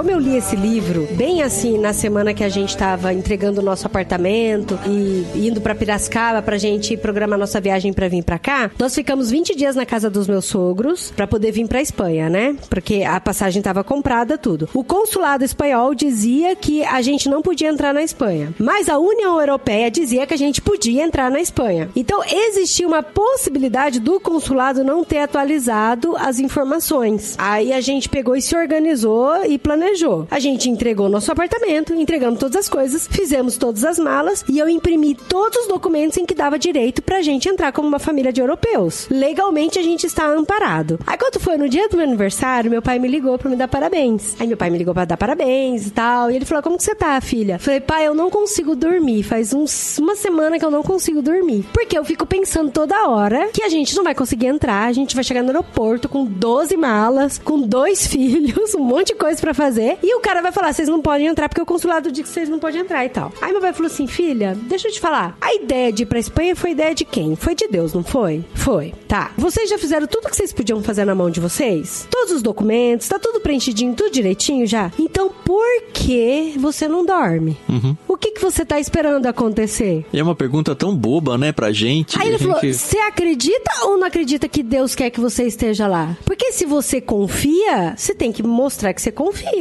e descansar. E ele falou: você vai fazer uma promessa pra mim. Você vai ficar uma semana sem entrar no site do consulado pra ver se eles atualizaram ou não. Sem ficar conferindo sua passagem, sem ficar fazendo nada. Pra você dormir e descansar. Toda vez que você tiver vontade de entrar no site do consulado ou no site da TAP, você se questiona se você confia ou não confia em Deus. E aí, gente, eu consegui dormir. A tecla que o Henry No embate é baseada em Mateus 6, 31 e 33, né? Portanto, não vos inquieteis dizendo que comeremos, que beberemos ou com que nos vestiremos, porque os gentios é que procuram todas essas coisas, pois vosso Pai Celeste sabe que necessitais de todas elas. Buscai, pois, em primeiro lugar o seu reino e a sua justiça, e todas essas coisas serão acrescentadas. Eu acho legal como ele coloca esse todas essas coisas, primeiro numa perspectiva para depois mostrar o que é o reino de Deus e como buscá-lo. É a estrutura do livro, né? É. É muito simples e muito direto. E no início do capítulo 2, para mim, está o coração de tudo que ele está defendendo no livro todo. Ele diz assim: Jesus não reage ao nosso estilo de vida cheio de preocupações, que é o que ele defende no primeiro capítulo, dizendo que não deveríamos estar tão ocupados com afazeres terrenos. Ele não tenta nos retirar dos muitos eventos, atividades e das pessoas que compõem a nossa vida. Não nos diz que o que fazemos não tem importância, valor ou utilidade. Nem sugere que devamos afastar-nos dos nossos envolvimentos e ter uma vida calma, tranquila e retirada das lutas do mundo. A resposta de Jesus para a nossa vida cheia de preocupações é bem diferente. Ele nos pede que substituamos nosso centro de gravidade, que realoquemos o centro da nossa atenção, que mudemos as nossas prioridades. Jesus quer que deixemos as muitas coisas para a única coisa necessária. E depois mais para baixo nessa página, quando nos preocupamos, temos o coração no lugar errado. Jesus pede que o coloquemos no centro, onde todas as outras coisas irão se encaixar. Ao contrário do Frodo, do Gandalf, Gimli, Galadriel, Aragorn, Legolas, todos eles têm um background que você consegue entender o heroísmo possível dentro deles. O Frodo ele tem toda a história do, do tio dele, do Bilbo, que viveu uma grande aventura e tal, para ele perseguir. O Gandalf, óbvio, ele é um mago enviado para ser um, um herói, né? O Aragorn, Legolas, Gimli, Galadriel, Elwin, todos eles têm uma possível é, chance de ser herói porque você encontra lá no background deles. Agora, o Sam, ele é só um jardineiro. O Sam, ele é só um, um hobbit do condado ali. Não tem nada a ver. Ele não, Que só não é sonha em ver, esperado. por exemplo, os elfos, né? Que fica super apaixonado com a ideia de que será que existe olifantes e aí a hora que ele vê aquilo é sensacional essa parte. Eu acho que era um elefante. Exato. E é isso que eu ia Não, ele comentar, falou, porque eu ele é vi esse um cara. elefante, ele não duvidou. Isso, e ele fica empolgado. Então, talvez, desses personagens que podem ser mais identificáveis conosco, assim, Com certeza. é o Sam. Porque, cara, eu não tenho uma linhagem de grandes reis do passado, eu não tenho a- ali efeitos heróicos de guerras e, e tudo mais. Eu sou como o Sam, que, cara, eu tenho meu trabalho aqui, eu tenho minha vidinha aqui e tal. E aí, quando eu sou colocado numa história como o Senhor dos Anéis super épica, eu fico, nossa, agora apareceu os elfos. Nossa, agora eles estão indo pra Valfenda. Nossa, É. agora eles viram um Ele olifante, curtindo. sabe? Então, o Sam talvez é o, o herói mais identificável conosco. Olá, pessoas. Meu nome é Juliane Nancy, sou de Pernambuco e sou ouvinte dos Irmãos.com há quase dois anos. Um episódio que eu gosto bastante é o 432 e ele é chamado de Nossas Queridas Bolhas. E esse episódio ele me fez refletir sobre o meu papel e a forma de como eu estou me relacionando com as pessoas, né? Não só as que estão dentro da igreja, mas principalmente as que estão fora dela. né? E eu, através desse episódio, eu percebi que eu preciso sair da minha zona de conforto. E é isso. Obrigada pelo conteúdo incrível que vocês têm passado para nós e que Deus continue abençoando vocês. Beijos.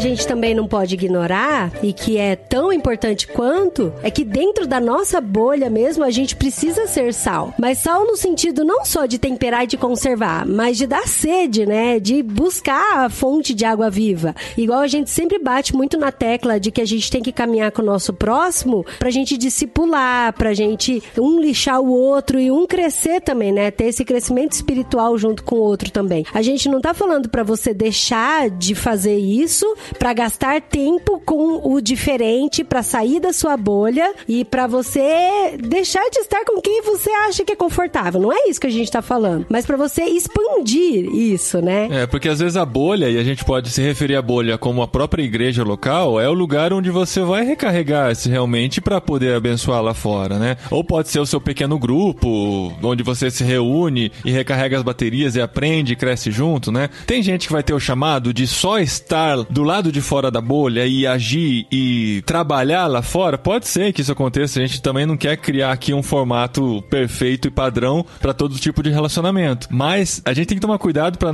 quando a gente fala de viver fora da bolha, de não passar a imagem de que a igreja não é mais importante, o relacionamento com os irmãos não é mais importante, a comunhão não é importante, muito pelo contrário, é importante você estar junto com outros irmãos. E dentro da igreja também é importante entender que existem outras bolhas onde você pode ser bênção também. Às vezes são pessoas que ainda não entenderam direito sobre a fé, não entenderam direito sobre a vida com Cristo, relacionamentos e tal, e você pode sair do seu conforto e acessar essa outra bolha dentro da própria igreja para poder abençoar e ser abençoado por ela também, por que não, né? As pessoas que estão do nosso lado, né? A gente precisa olhar essas pessoas. E realmente, eu até me incluo nisso porque durante muito tempo na igreja, eu estava presente na igreja, teoricamente estava fazendo parte daquela bolha, mas eu não me sentia parte dela, sabe? Então, assim, precisou que pessoas ali dentro percebessem que eu precisava ser acompanhada, né? Ser, não é acompanhada, mas assim, se relacionarem intencionalmente comigo, caminharem junto, né? Porque às vezes a gente também tá tão preocupado em fazer fora, estourar a bolha, seja o que for, né? E a gente não olha que, de repente, Deus quer que você fique ali naquela bolha porque tem alguém do seu lado que você não tá interagindo, né? Jesus chamou a gente para isso, para perceber as pessoas, seja vestido de palhaço, seja dando aula, seja fazendo podcast. Eu acho que a gente tá percebendo as pessoas dessa forma, né? Olá, pessoas! Meu nome é Raquel, sou carioca, mas hoje falo aqui da França. Eu conheci o podcast e a família de irmãos.com em 2019. Eu estava passando por um grande momento de solitude quando Deus me levou à consciência de que precisava olhar para mim mesma com mais amor. Foi uma crise, porque até então tinha abraçado a ideia de que eu era obrigada a negar a mim mesma, me sacrificando pelos outros a ferro e fogo, lutando sempre com a culpa de nunca dar conta de fazer o que precisava ser feito e com isso me sentindo a pior pessoa do mundo. Mas eu estava ficando literalmente doente com isso. Assim resolvi tirar minhas manhãs para fazer algo que eu gostasse, a sós com Deus sem objetivos. Foi então que peguei um livro para ler, Orgulho e Preconceito, da Jane Austen. E como foi bom ler esse livro pelo simples prazer da leitura. Louvei a Deus por isso. Ao terminar de lê-lo, resolvi buscar um podcast sobre o assunto e tive a imensa alegria de encontrar o episódio literário sobre esse livro, o favorito da Adri, né? Só que não. Como vocês comentaram, eu fiquei impressionada com o fato de a autora, hoje referência literária no mundo todo, ser uma pessoa comum, vivendo no interior da Inglaterra no século XVIII. Ela vive um dia a dia com recursos e mesmo com contatos limitados, ou seja, aparentemente sem grandes impactos. Não se sabe muito sobre ela, apenas que era filha de pastor anglicano, tinha alguns irmãos, nunca se casou e ela própria era cristã. Quem lê suas obras percebe como sua escrita revela as lentes da sua fé, né? Mas ela não pregava para multidões, não alimentava os pobres, nem lutou por uma causa social. Ela simplesmente fazia o que gostava, lia e escrevia. Tenho então muito carinho por esse episódio, porque foi através dele que eu conheci vocês. Mas depois de ouvir esse episódio, fui contagiada e comecei a ouvir incessantemente todos os outros. Porém, minha maratona foi interrompida pelo episódio 274, Vida Cristã Sustentável, com o pastor Paulo Borges Jr. Eu tive que ouvir umas quatro vezes seguidas para absorver tanta verdade. Suas palavras foram batendo no meu coração e me libertando de tanta culpa. Era como se o Espírito Santo dissesse: É por isso que você tem sentido essa crise. Você é feita de amor, só viva, que eu vou te guiar nesse amor. Não se ocupe tanto em viabilizar idealizar as coisas. Continue tendo prazer em me conhecer e se relacionar com a minha criação que eu te sustento. Depois de escolher esse episódio como o que mais me marcou, eu me dei conta de que não tem a participação da Adri e do Paulinho. Só nos recadinhos. Ai, perdão, casal. Mas, a meu ver, isso mostra o quanto o podcast Irmãos.com é sustentável. Seguindo a lógica, né, apresentada pelo pastor Paulo Júnior nesse episódio. O vento sopra e as sementes frutificam. E acho que ele resume bem o porquê me viciei em ouvir vocês e a alegria que tenho de caminhar com vocês. Uma família que simplesmente faz o que ama. Por isso, tenho certeza que também servirá de referência para muitas gerações, para a glória de Deus e nosso bem. Amo vocês e feliz 500 episódios! Uhul! Esse era o problema da mulher samaritana. O problema da mulher samaritana é todo um conflito entre sustentabilidade e viabilidade. Enquanto ela estava toda focada em viabilidade, ela não entendia o conceito da sustentabilidade. Então, quando Jesus fez ela entender quem ela era, e digo assim: se você conhecesse o que Deus te deu, pronto. Então ela começou a conhecer do que, que ela era feita a partir de Deus. Quando ela conheceu sua origem e do que, que ela era feita, Jesus falou para ela: então rios de água viva fluirão do seu interior. Então aí houve uma inversão do pensamento. Até então aquela mulher estava sofrendo tudo que ela sofria por questões de viabilidade. Ela estava tentando trabalhar uma viabilidade sem consciência de sustentabilidade. Quando eu penso assim, ah, um ministério sustentável, bom demais, precioso demais, para que se esgote, eu não estou falando de sustentabilidade, eu estou falando de viabilidade. É, porque viabilidade, se eu estou preocupado em tornar o meu ministério sustentável, isso não é sustentabilidade. Isso é via- viabilidade. viabilidade. Eu estou confundindo o conceito. É aí que começa a dar um nó na cabeça. Porque nós temos um mindset, um modelo mental. De viabilidade. De viabilidade. É totalmente. Mas isso é E desde aí- o Éden. Desde a Concordo. queda do homem. Tô trazendo para a realidade da igreja local, Claro. da liderança. Então, a gente quer construir um ministério sustentável, nós vamos buscar recursos que nos viabilizem. Patrocínio. Patro- Exatamente. E tá tudo errado. E aí tá tudo errado. Aí você falou de Jesus que quebrou o paradigma, né? quebrou a forma de pensamento da mulher. E não só da mulher, dos próprios discípulos. Quando aquela mulher entendeu que era o ministério dela que gerava a sustentabilidade, porque Jesus falou assim: quando você entender isso, a sustentabilidade emana de você. Ou seja, então, eu tô enraizado, a água passa por mim, então eu deixei de ser fome passei a ser pão. Deixei de ser sede, passei a ser fonte. Então, é, é a sustentabilidade ministerial e não, a sustentabilidade do, ministério. E isso aí. E foi o que aconteceu com ela, né? Na continuação da, da história é, pronto, dela em a hora que ela entendeu isso, ela viabilizou a cidade. Ela então, foi pra uma Sicar e transformou a cidade. Uma pessoa sustentável, ou seja, uma pessoa que entende a sustentabilidade do seu ministério, torna a cidade viável. Então, aquela mulher sozinha trouxe a cidade inteira para Jesus. Sabe o que é fantástico nesse texto? É que enquanto ela está indo para a cidade, está vindo um grupo de discípulos de Jesus da cidade. Ou seja, uma equipe inteira de homens treinados por Jesus não trouxe ninguém para Jesus. E a mulher sozinha. Por que, que eles não trouxeram? Porque eles foram na cidade comprar comida. Então, eles entraram na cidade com a perspectiva da viabilidade. Eles, eles se relacionavam com a cidade na perspectiva da sua viabilidade. E não na perspectiva de que eles eram a sustentação da cidade.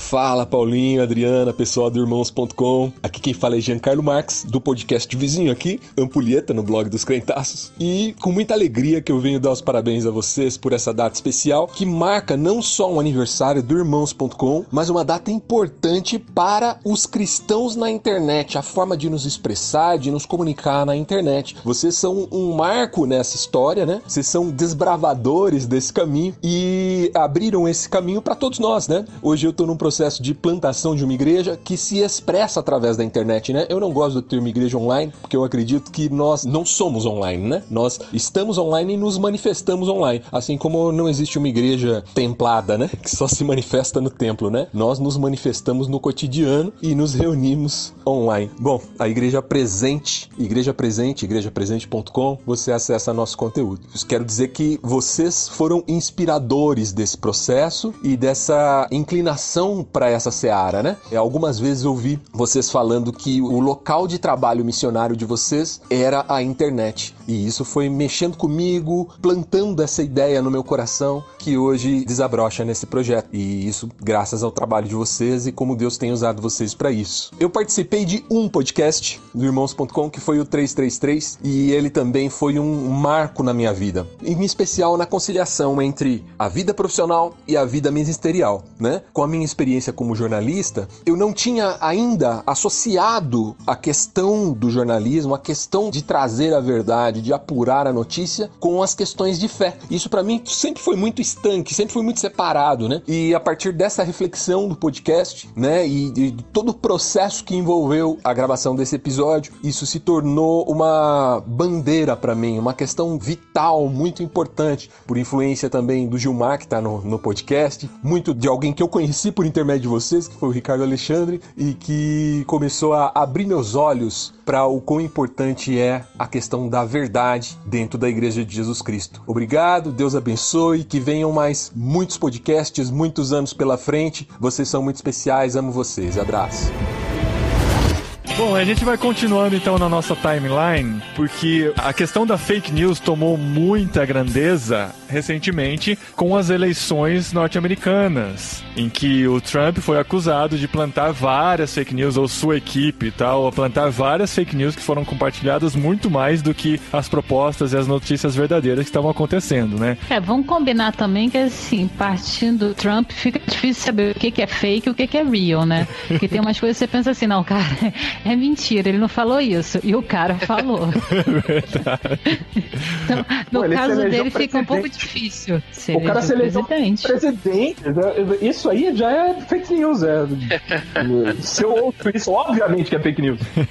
Mas olha, foi descoberta uma rede de sites especializados nisso na Ucrânia e os líderes dessa rede de sites de fake news, eles falaram que eles criavam dos dois lados. Eles criavam do Trump e criaram também da Hillary. Hum. Mas as notícias envolvendo o Trump dava muito mais clique. Eles gostavam muito mais Hum. de notícias falsas envolvendo o Trump. Então, por isso que tendeu pro lado dele. Mas assim, o que se sabe assim é que nem a própria equipe do Trump estava acreditando muito que ele ia ganhar, sabe? E inclusive é, fala-se até em um plano B, depois que eles perdessem, eles iam levantar a lebre de que foi prejudicado pelas fake news e tal. Esse já era o plano B da equipe de marketing do Trump. Mas como ele ganhou, então só resta agora ele a chamar todos os outros meios de comunicação de fake news. Inclusive, esse termo, né, fake news, ganhou força e a gente pode dizer que foi cunhado pelo Trump, né? Olha só. É, a- nas minhas palestras eu colocava como hoax, eu colocava como boato. Hoax, é verdade. Agora eu tive que pegar as minhas apresentações e mudei tudo pra fake news, porque é o que as pessoas falam hoje em dia, né? Ah, é verdade. Hoax, eu tinha esquecido esse termo, né? Que é o boato em inglês. Isso, exato.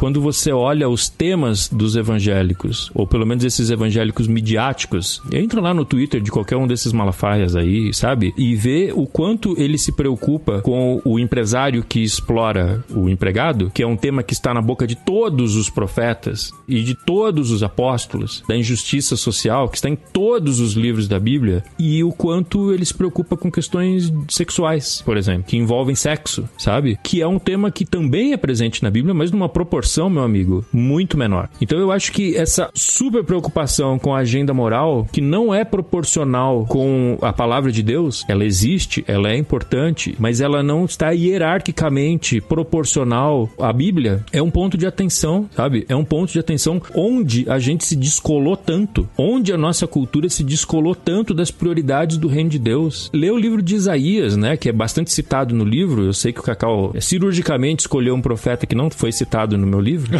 mas ele Sacanagem, né? cirúrgico ali. É pra ter material inédito no podcast. Isso é pra, é pra segunda, segunda volume do livro. Segunda edição. temporada. Nossa. né? Mas tem Isaías, tem o, o pecado de Jeroboão, que é ultra citado ali nos livros dos reis, né? Qual é o pecado de Jeroboão? É a mistura de religião com política, cara, né? Então, eu acho que talvez esse mandato do Jair Bolsonaro, ele sirva pra massa evangélica perder essa ingenuidade, sabe? Essa coisa silly, sabe? De, olha, eu tenho representatividade agora. Olha, o presidente sabe o nome da minha denominação. Olha, o deputado fez uma propaganda no meu celular pra eu botar no telão da igreja, sabe? E comece a avançar um pouco, sabe? E eu acho que a ideia de usar o título E a Verdade os Libertará é, em parte, pra gente tomar de volta o que virou um slogan de campanha política, entendeu? Mas também é porque eu realmente creio que a gente precisa precisa tirar esses grilhões do pé, sabe? A gente precisa sair do nível em que a discussão tá para poder olhar com liberdade para as coisas. Eu vejo muita gente se definindo de direita, assim como se fosse um sobrenome, sabe? Ali na bio do Twitter, fulano, é um cristão de direita, pai da Manuela. Sabe isso? Tipo, primeira coisa que você precisa saber de mim, sabe? Pô, eu quero saber dos livros que você leu, dos filmes que você assistiu, sabe? Dos lugares que você visitou, né? E eu acho que é o conjunto dessas coisas que vai te definir como alguém mais alinhado à esquerda ou à direita. É o conjunto dos teus dons, das tuas preocupações. Eu sempre cito isso, né? Meu irmão é biólogo, ele cuida dos bichinhos, assim, sabe? Pra mim isso não é uma causa que mobiliza o meu coração. O meu coração é mobilizado pelas bandas que não tem espaço nas rádios, entendeu?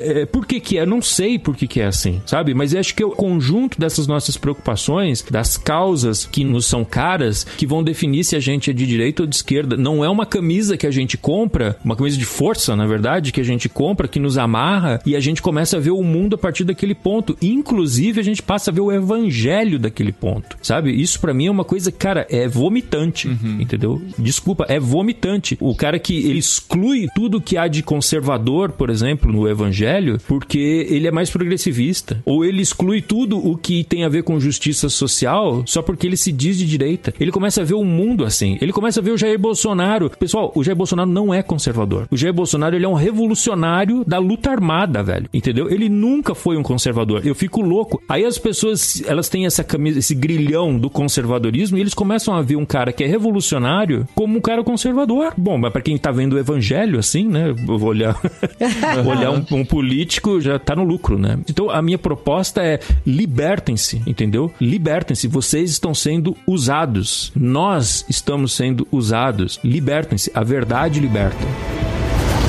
Olá pessoas, aqui é o Fernando de Americana, interior de São Paulo. Eu ouço o Irmãos.com desde 2019, mais ou menos. Aí eu senti o desejo no coração de ser um mantenedor, de ser um contribuinte do podcast e passei a fazer parte da cabine, né, onde nós temos ali caminhado juntos, estado mais próximos. E eu gosto muito do podcast. Eu aprendi muito desde quando eu comecei a ouvir. A minha mente assim abriu.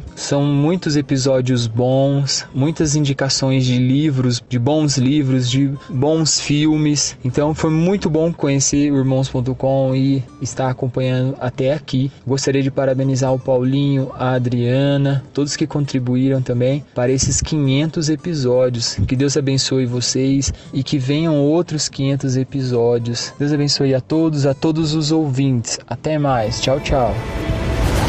A fé cristã, ela gera novas estruturas socioeconômicas e culturais, né? Então, eu acho que essa é uma boa esperança, essa é uma boa história. Há uns anos atrás, quando se começou a ver essa, muito mais essa coisa do crescimento da igreja evangélica na América Latina, até saiu alguns livros sobre isso, né? Is Latin American becoming evangelical, sabe? Assim, É. tem, tem Uhum. gente que estava estudando isso, né? Dizendo, olha, o natural é que nós, à medida que nós nos tornamos países, vamos dizer no caso do Brasil, à medida que nós nos tornamos um país que tem uma população cristã identificada com os evangelhos, nós vamos ter também transformação social. E eu acho que o que nós estamos vivenciando no Brasil, e não apenas no Brasil, é que esse evangelho que nós estamos anunciando, ele não é um evangelho que está produzindo novas sociedades, ele não é um evangelho que está produzindo transformação. Então a pergunta é: o que, que está acontecendo conosco? Claro que você tem os, os sociólogos nos ajudam um pouco nesse sentido, né? Pessoalmente falando, eu acho que nós entramos num evangelho muito marcados por uma proposta de progresso humanista. Nós entramos com um evangelho secularizado. O que quer dizer isso? Para mim, por exemplo, toda a questão da prosperidade, ele é um evangelho secularizado.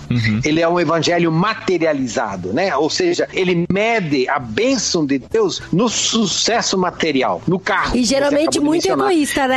E geralmente é, É, pra mim, é absolutamente pra egoísta. mim. Aham. Claro, ele é marcado pela propriedade privada diante de uma mentalidade capitalista. E de repente, né, eu não sei, Jesus se torna, eu não sei, ele, ele se torna um grande proprietário de veículo, né?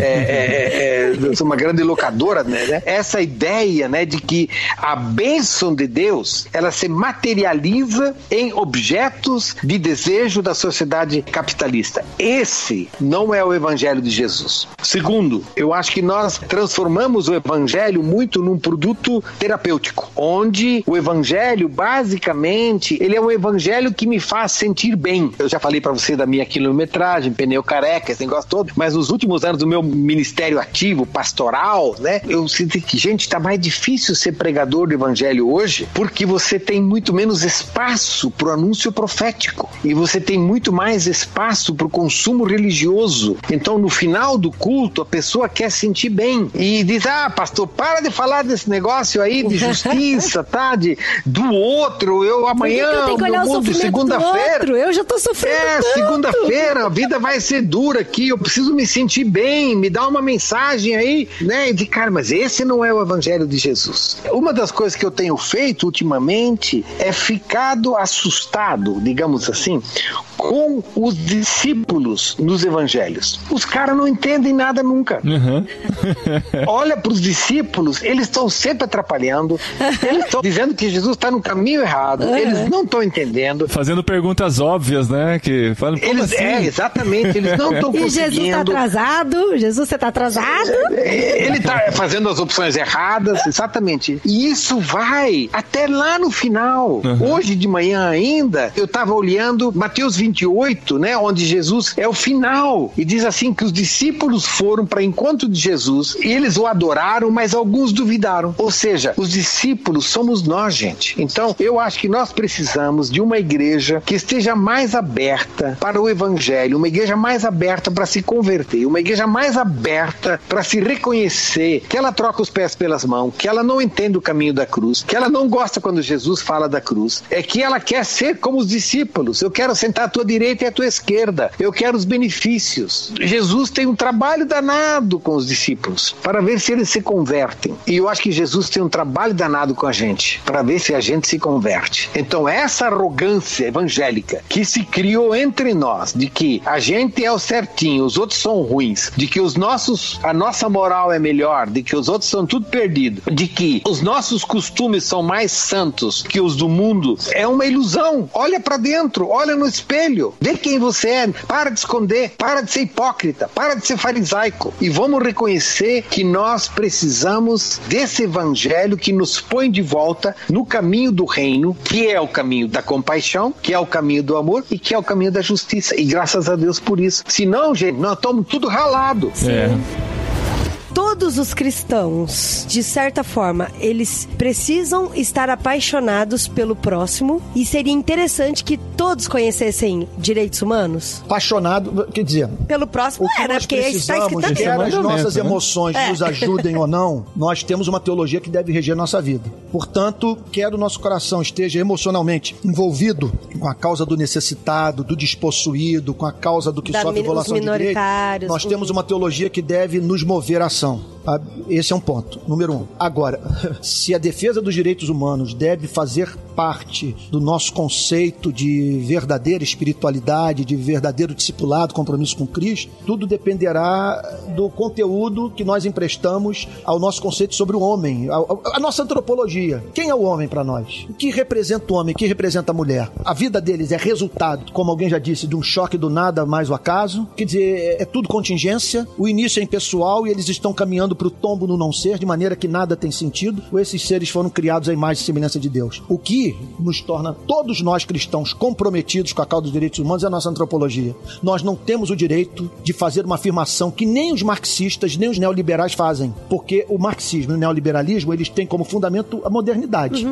É, é, São filhos da modernidade. Modernidade é um movimento de tá aí há 300 anos contrário ao cristianismo, é uma ruptura com a tradição cristã e uma ruptura com o conceito cristão de ser humano. Só nós dizemos que as relações econômicas, as relações políticas devem ser reguladas pelo conceito de imagem e semelhança, tal da imago Dei, que tantos teólogos Sim, gostam de mencionar. sim, sim. Nós afirmamos isso. Agora, quando nós demonstramos inconsistência, quando nós vemos esse ser que dizemos que de tão precioso que é, o Criador, na pessoa do seu filho, derramou o seu sangue por ele, e você vê o pau Ele quebrar, derramou o cara pelo ser torturado, filho. Aham, o cara aham. padecer fome, sofrer, e você não fazer nada, não fazer nós nada. Estamos emitindo é uma esse, nota né? confusa pro mundo. Nós estamos com a nossa teologia falando uma coisa, mas com a nossa vida ensinando outra. Então não tem como. A defesa dos direitos humanos tem que ser, deve ser sinal característico do nosso conceito de vida cristã autêntica. Segunda pergunta, e como a gente passar essa visão pras pessoas, pros cristãos? Vai lá. Essa paixão. Vai lá no Jacarezinho, sobe o alemão comigo. Vamos Vai lá. pro Amazonas Vamos ver, com o Cassiano. ver. Pergunta o que, que o Cassiano tem a falar sobre os índios, sobre a causa dos índios. Mas foi lá, ele viu. A cabeça pensa a partir de onde os pés pisam. Vai Sim, tanto que todo o discurso dele no final vira índio. Isso, sempre. é. Ele sempre Vai, termina com índio. Entra numa escola pública, entra no hospital público, vai pro enterro de criança vítima de bala perdida. Vai lá. Se você tiver alma, você nunca vai ser o mesmo. Agora, pode ser que a sua experiência com um lugar como esse seja a experiência de um Caramba, androide, legal, né? De uma estátua legal. de mármore. Então, tem um amigo meu, Anderson, da Missão Novas Tribos do Brasil. Eu perguntei pra ele, né? Falei, Anderson, o que que te motivou, né, virar missionário? E aí ele falou assim, Dri, eu fiz dois erros, assim, muito forte que eu cometi na minha vida. E esses dois erros, assim, se você não quer virar missionário, você não converse com ninguém que é apaixonado por isso. Não converse, fique longe. E a segunda, não vai lá, não vai lá ver. Porque Viu? se você conversar com alguém que tá apaixonado e for lá, aí já era. É, é o meu caso, por Já exemplo. Esses dias eu vi um camarada dizer no Twitter: eu sou um cristão sionista. Eu falei, ele nunca foi para um campo de refugiados palestinos como eu fui nos últimos quantidade de viagem que eu fiz para lá, com contato com os palestinos. Aliás, tinha que pegar todo esse pessoal que vai pra Israel e mandar tudo pra esses lugares, cara. pois é. O pessoal que fica fazendo viagem pra Israel, viagem pra Israel, vai, vai pra um Tem campo de refugiado palestino e vai estudar a história da tomada daquela terra. lá, é da verdade. tomada daquela terra. Ei, Dri! Ei, Paulinho! Eu sou a Safira, ouvinte antiga de vocês, que pode ter a honra de dizer que também é amiga e que já participou de alguns podcasts, começando pelo do Machado de Assis, que é o meu autor preferido. Vocês me deram esse privilégio de participar. Mas também queria compartilhar aqui, agora em público, que vocês foram bálsamo de Jesus na minha vida, num processo mais difícil da minha depressão. Um processo que eu não queria me socializar, não queria ver e nem falar com pessoas. No isolamento da pandemia, eu já me isolei mais ainda. E ouvir vocês, maratonar vocês, era como se eu tivesse com amigos dentro da minha casa. E através de vocês, Deus foi curando também essa depressão. Hoje eu tô bem e estou revolucionando meu coração, meu olhar de esperança. E vocês fazem parte disso. Então eu queria agradecer aqui publicamente. E a última vez que eu pude participar desse programa com vocês foi um programa tão lindo, compartilhando de um chamado que Deus tinha me dado, que eu tava sendo resposta de oração. E nesse episódio, o pastor Simvas fez uma homenagem para mim e para todos os nossos voluntários naquele período. E eu queria muito que tivesse nesse episódio 500, porque foi lindo ouvi-lo e saber que tinha vindo direto de Deus pro coração de um dos homens mais sensíveis e generosos dos que a gente já pôde conhecer até agora. Muito obrigada, Paulinho. Muito obrigada, Dri. E que venham mais 500 episódios. News. Deixa eu dedicar uma poesia para Safira, como sendo uma poesia de gratidão para todos os voluntários que têm vindo de várias partes do Brasil para nossa Bahia. Então eu quero, Safira, através de você, abraçar e agradecer tanta gente linda que ouviu o chamado de Deus e veio ser mão de Jesus, pernas de Jesus em solo baiano, né? Então, assim, Safira vem para a joia do sertão baiano. É assim que Vitória da Conquista é conhecida na Bahia e no Brasil. Safira vem para a joia do sertão baiano e eu não me engano. Safira é joia preciosa, fruto de uma graça maravilhosa. Safira é expressão e ação. Se fez amiga na angústia, sendo companheira na missão. Ouve, ó Brasil, a nossa oração e vem para a Bahia nos ajudar a pavimentar o nosso chão, com esperança, movidos pela compaixão. Obrigado, voluntário. E o Simvas é o maior poetão. Olha aí!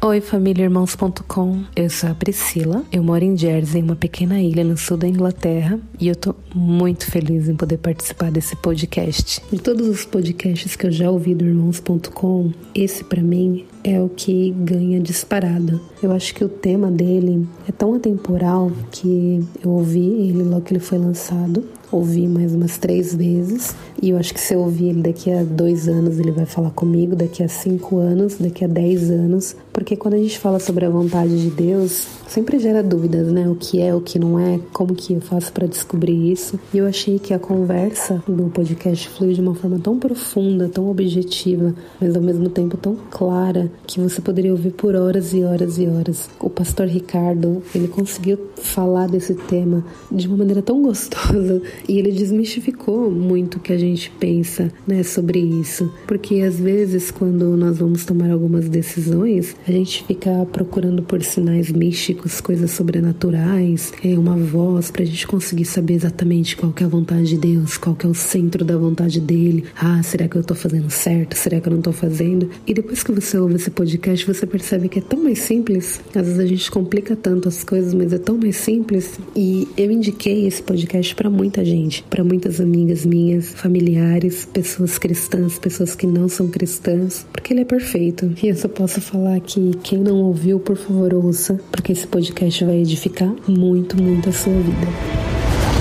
Como é que eu tenho certeza? Por exemplo, no meu caso, eu casei com 23 anos. Até os 23 anos, o número de mulheres que eu conheci era muito pequeno em relação a todas as outras que eu conheci, que agora tenho 65 anos. Uhum. Olha só. Aí diz assim: a única certeza que você pode ter de casar com a pessoa certa é você postergar o seu casamento até os 90 anos. Aí você casando aos 90 anos, você vai ter uma grande probabilidade de escolher a pessoa certa.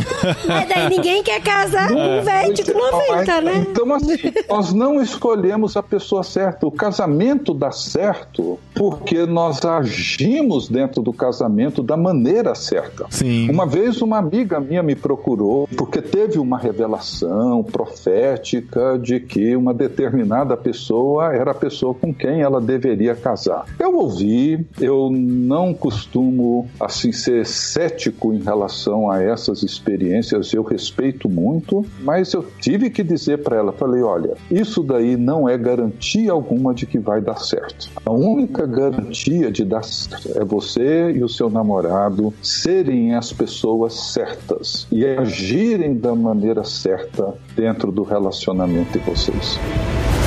É que eu queria tocar num assunto que talvez as pessoas tenham medo de falar. Não, mas a Silvana e o Pedro não tem, meu Não, amor. porque assim, se a gente só vai atingir a imunidade coletiva quando o mundo todo estiver com 85% vacinado, contando que essa vacinação não vai precisar acontecer todo ano, porque o vírus vai sofrer mutações e a gente precisa renovar os anticorpos e tudo mais. Vai chegar um dia que a gente vai poder voltar ao que era antes da pandemia? Ou assim, o que a gente vive hoje com 90% da cidade vacinada, a gente ainda tem que entrar nos lugares usando máscara, tem que tomar muitos cuidados. Isso não vai ser a realidade daqui pra frente, não? Tem alguma chance disso ser diferente? Boa pergunta. Acho que a gente pode perguntar para um viajante no tempo. Ele É. vai poder É. Eu acho que muito do que a gente passa também passa por questão da cautela, né? Então, muito governo hesita em, por exemplo, liberar, tirar máscara, para não acontecer o que rolou em Israel, que liberaram o povo de usar máscara em tudo quanto é canto, depois teve que voltar atrás. Eu acho que a pessoa ainda tá aprendendo. Porque, por exemplo,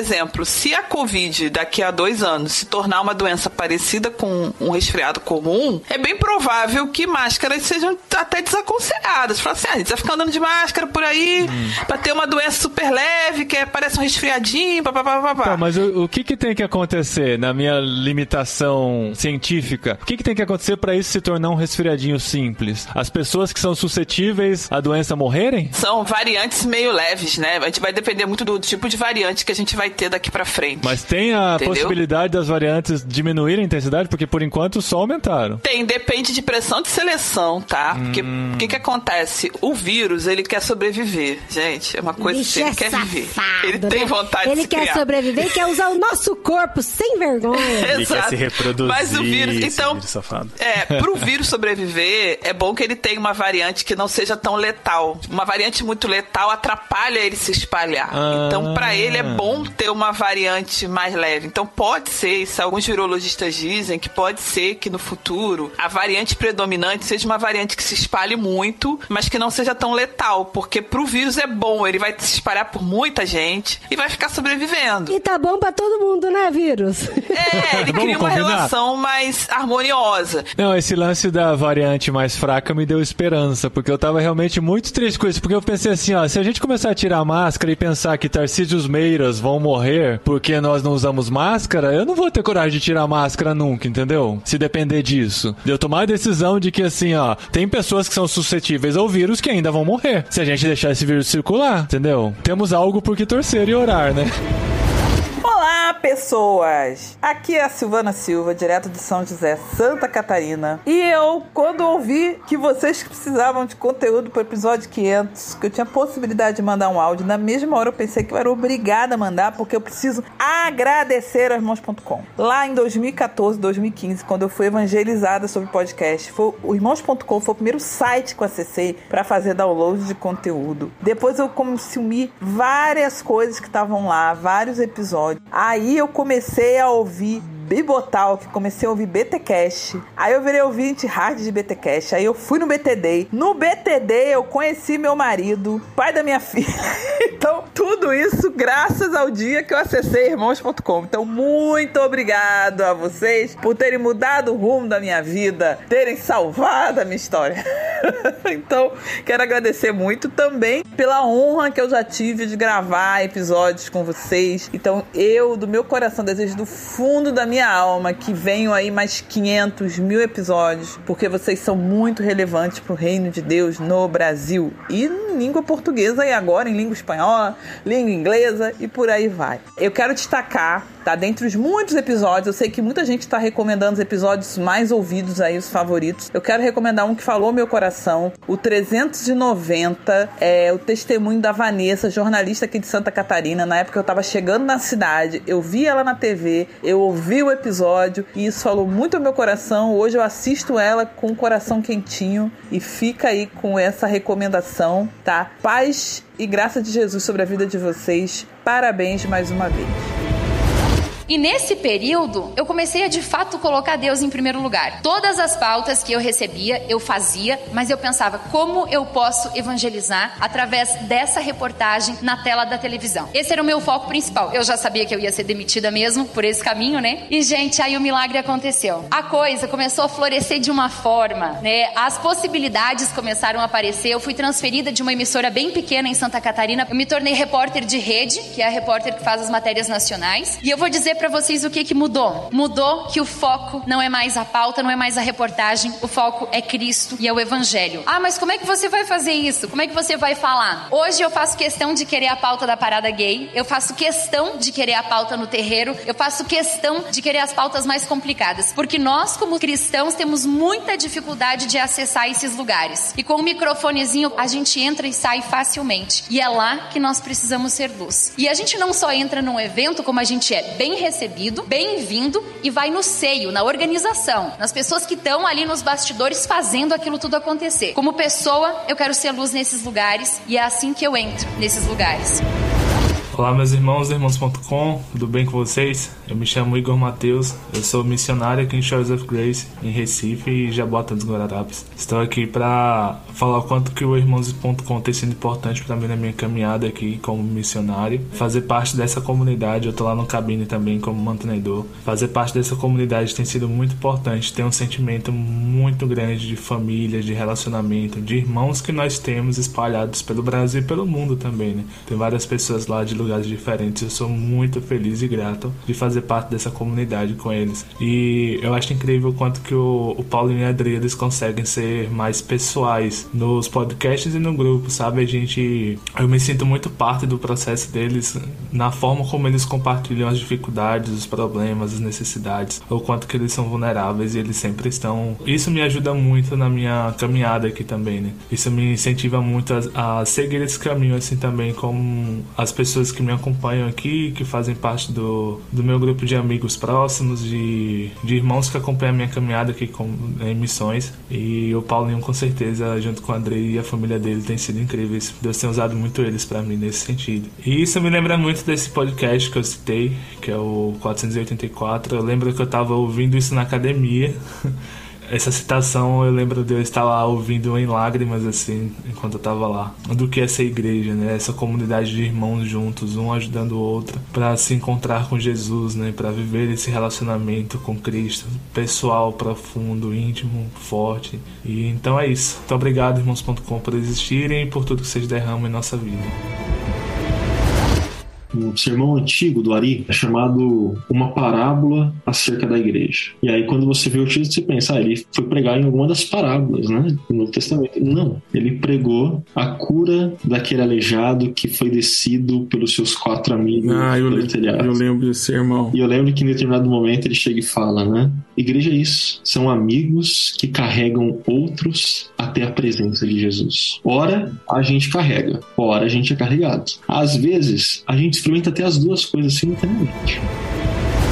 O que você faz quando, e eu vou trazer um assunto bem pesado aqui, porque eu, eu trabalho numa iniciativa com professores da rede pública e eu recebo relatos de abuso sexual quase que diários. Então, assim, o que você faz quando você descobre que a sua aluna, por exemplo, ela é vendida pela própria mãe para os vizinhos em troca de prato de comida? Então, aí você fala para essa família, você precisa educar a tua filha, né? Como que você fala isso para essa mãe? E eu trouxe um relato de centenas que eu poderia trazer aqui, um pior que o outro, assim. E aí eh, vem a nossa responsabilidade como cristãos. Eu me sinto chamada nesse sentido. O que, que a gente faz com essas crianças, né? O que, que a gente, como igreja, como cristãos, o que, que a gente está fazendo em prol dessas crianças que não têm a família para oferecer a educação sexual positiva? Elas estão recebendo uma educação sexual negativa, né? Então, eu acho que é um chamado muito forte para nós, como pais, lógico, passando isso para os nossos filhos, mas que a gente tem feito com as outras crianças, né?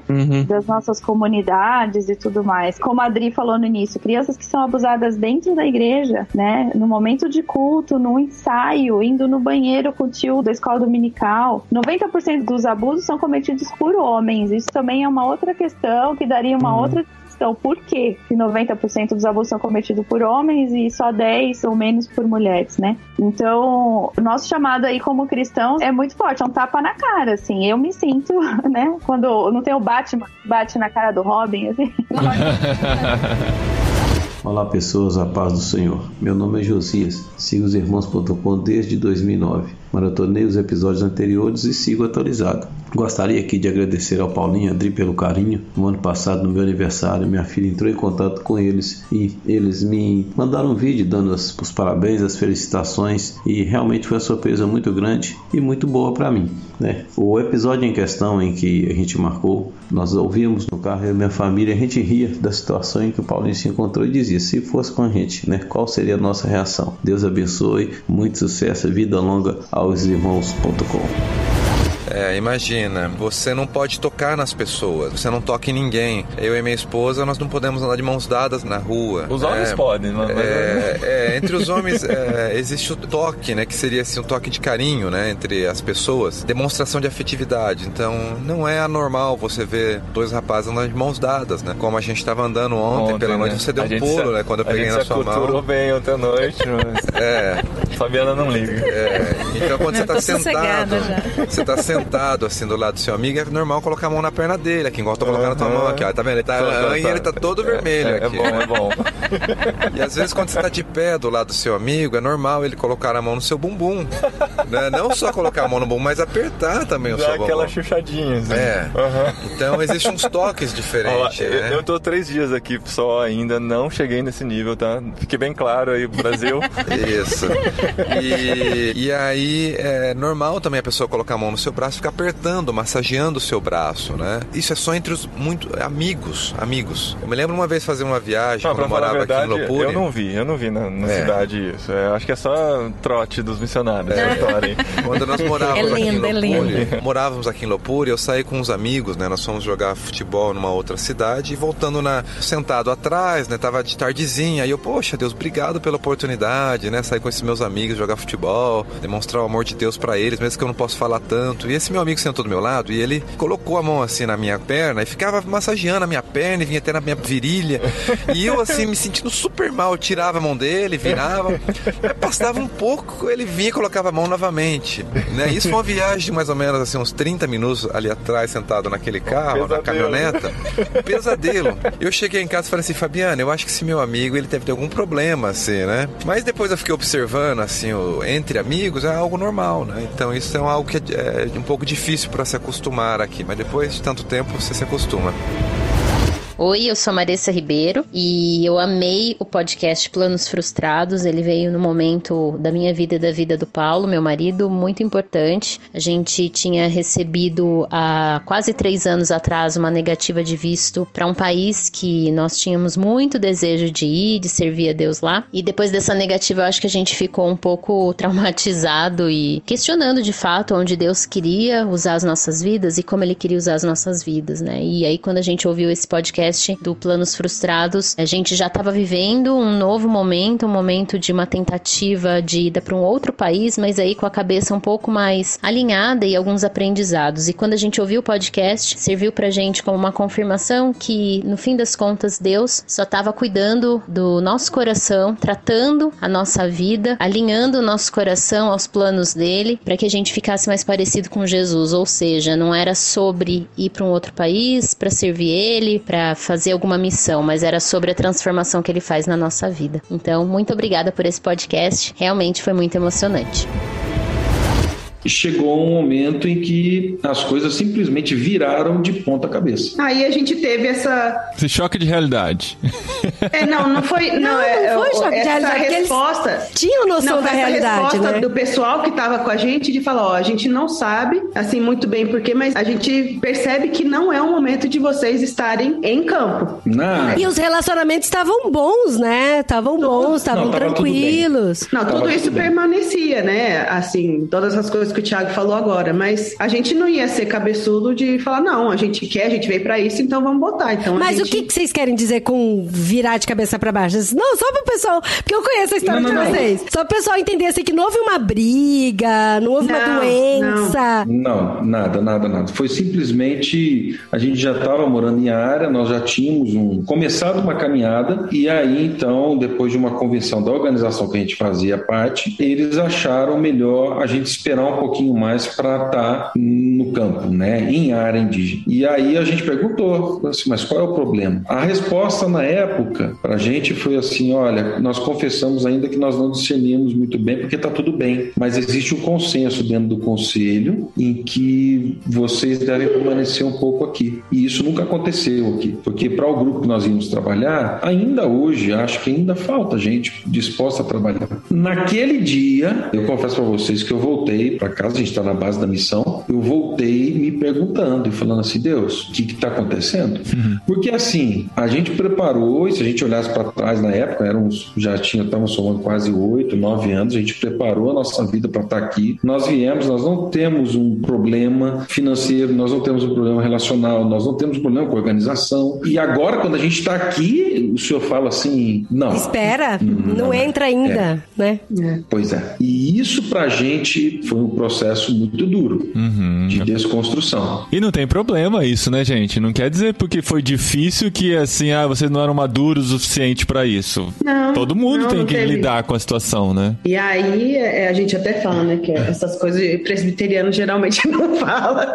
a gente teve uma, uma experiência assim com Deus muito marcante. Muito. Muito marcante, assim. Porque a gente ficou se questionando. Então, assim, o que, que a gente faz? Que rumo que a gente toma? Que a que- gente continua aqui na base quanto tempo, né? Não, porque a minha oração era essa, era assim, falando, Deus. Se tá tudo bem. Se tá tudo bem, por quê?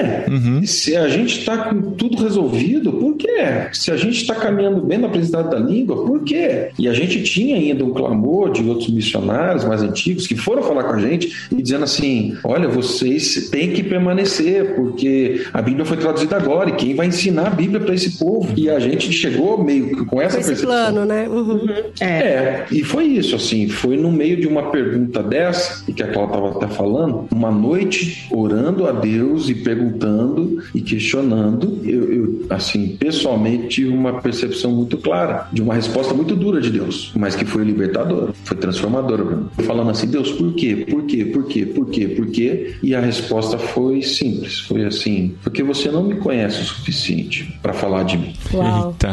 Confissões de um pastor miserável. Mas aí o mais doido foi que o Thiago, eh, naquela noite, estava na sala, não conseguia dormir e tal. E eu acordei bem cedinho, porque também estava incomodada com um sonho que eu tinha tido. Uhum. E aí, quando eu cheguei na sala, eu falei, Tiago, mas o que, que aconteceu? Ele falou, ah, não, eu tava aqui orando, perguntando para Deus tal. E aí ele falou, não sei se foi coisa da minha cabeça, não sei. Mas eu ouvi claramente uma voz dizendo, eu falei, nem precisa dizer. Uau! Uau! Foi exa exatamente. Foi a mesma frase? Isso era Foi a às mesma seis frase. da manhã. Isso foi às seis da manhã. Seis da manhã, seis e três da manhã. Só que daí eu tinha sonhado, assim, né? Essa frase tinha vindo pra mim durante o sonho. Aí a gente começou a perguntar, né? Então, Deus. É, e aí a gente tem duas reações diferentes na desconstrução, né?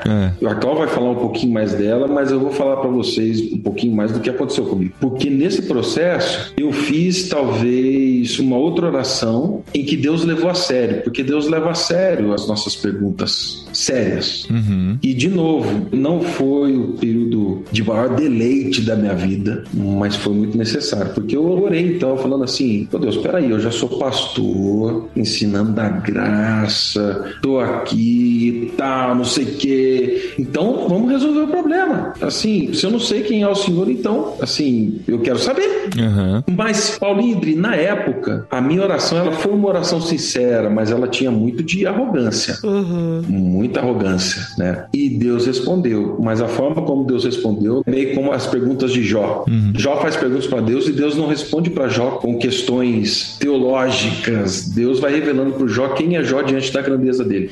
E foi exatamente isso que Deus fez comigo. Ele foi desmontando parte por parte, tirando casca por casca que eu mesmo não conhecia. Mas só a desconstrução, só a mudança de plano, só a mudança de rumo poderia gerar aquilo. Foi um presente de Deus na minha história. Olá pessoas, aqui é Marília de Curitiba e estou mandando aqui o trecho do episódio que marcou demais a minha vida, porque quando eu comecei a acompanhar o podcast, mais ou menos ali no começo, né, de 2020, durante a pandemia e tudo mais, na nossa família a gente estava aprendendo a lidar aqui com muitas mudanças, com um diagnóstico, com um filho pequeno, com, enfim, um direcionamento claro de Deus de que era pra gente, diferentemente do que era o nosso sonho de muito tempo de ir para fora do país, era pra gente ficar aqui na nossa cidade, na nossa igreja local. Deus foi muito claro. E eu, de uma certa forma, preciso dizer, não estava muito feliz com essa confirmação. Mas bem por essa época, eu ouvi o episódio de um brasileiro no Japão. E ele relata ali no finalzinho do episódio exatamente essa experiência que o Senhor começou a semear no coração meu e do meu marido, da gente se reapaixonar e reafeiçoar e querer estar na nossa cidade, na nossa cultura, nos nossos costumes. E é muito legal pensar que o que Deus estava fazendo no coração desse cara lá no Japão era parecido com o que ele estava fazendo no nosso também. E é isso aí. Que venham mais 500 episódios. Uhul! Parabéns, irmãos.com. Aí eu comecei a olhar o Brasil de um outro jeito, porque eu passei 20 anos aqui no Japão enxergando a riqueza e a cultura do povo japonês. Eu falei, caramba, música, comida, peças. Eu comecei em museu, coisa que eu nunca fui de ir em museu, mas eu comecei aí. E aí, quando eu olhei pro Brasil de novo nesses últimos dois anos, falei, uau, o Brasil é um dos países mais legais do mundo. Riqueza cultural, riqueza culinária, um povo empreendedor, gente criativa. Já tá dando vontade, né? Quem ganhou a história? A minha esposa vai sair ganhando, porque a gente já decidiu que vai voltar. Ah, olha aí, guardou o suspense até agora, mas já tá com a Pois é. decisão tomada. Eu sei que quem canta nesse podcast não sou eu, é a Adri, né? Mas eu vou. então, você lembra do Try Hard Now, It's So Hard Now. Então, esforçando-se agora, é tão difícil agora, mas eu tô ficando forte agora, até que vai pro Gonna Fly Now, né? Vai voar agora, vai voar agora. Não tem como você não ler 1 Coríntios capítulo 9 mais na sua vida sem essa música de background, entendeu? É, é o treinamento. Vocês não sabem que dentre todos os que correm no estádio, apenas um ganha o prêmio? Corram de tal modo que alcancem o prêmio. Todos que Legal. competem, Paulo disse, se submetem a um treinamento rigoroso. E aí você lê o final, né? Do verso 26, sendo assim, não corro para quem corre sem alvo e não luto como quem esmurra o ar. Aí você já imagina o rock ali, né?